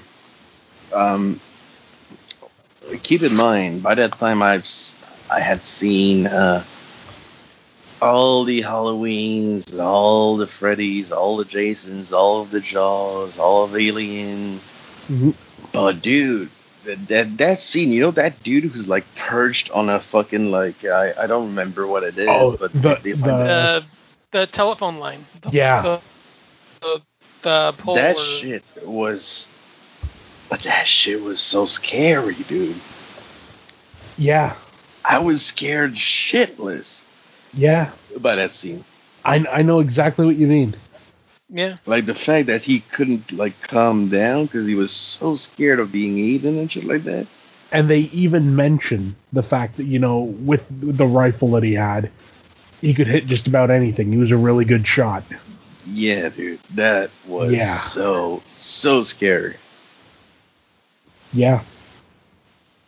Tremors one and Tremors four too. Because Tremors four, that's why I love Tremors four so much. The fact that they were so unprepared. Mhm. Like, you know, it takes place in like I don't remember the exact year, but you know, it's, it's you know, it's like the, the far west. It's like, Yep. Again, Western horror. yep, exactly. And that's why I love it. Yeah. Good shit. Yeah, Beginning is probably my. I think it's my favorite Tremors movie. Actually, I, I just like the idea that you know the Bert character in that one is like complete like pansy who like hates guns and everything, and that because we see what he ends up is what like his ancestors end up becoming. Priceless. Yeah. Good shit. Oh, good shit. All right, my dude. Some guy called in tonight. I'm pretty tired. I'm working tomorrow, so Okay. Yeah. So, so Um, it's been. Hmm. Sorry. I was gonna start leading it out then. I was gonna start doing an outro. Oh yeah, yeah, yeah, yeah. Yeah. So uh, that ends our uh, top ten of the year countdown. So uh, thank you for joining us. Make sure when we post this, uh, leave who you thought had the better list. We'd love to know what you guys think. So uh, definitely do that in the group if you haven't joined us there. Uh, we'd love to have you uh, shoot the shit with everyone. Yep. So uh, I guess Just with don't this, go claiming that COVID isn't real. Yep. yep. Yeah. yeah. We don't take kindly to that. No. Or uh, we we will welcome you open arm, but don't come at me saying I'm part of the problem. I'm a piece of shit, a cunt, no inspired, no good son of a bitch, an NPC, a weak ass uh, dude, uh, not a real man, uh, wears a a coward. Yeah, who wears a mask. And you stay free of those um, options. I think we we're good with you. Oh yeah. Uh, yeah. Other than that, uh, I think it's time to put 2020 to bed and let's get into the shit of 2021. Oh, absolutely. Hell yeah. So, with that, uh, we will see you next time. Peace. See you. Farewell and adieu to you fair Spanish ladies. Farewell and adieu, you ladies of Spain. For we've received orders for to sail back to Boston. And so never more shall we see you again.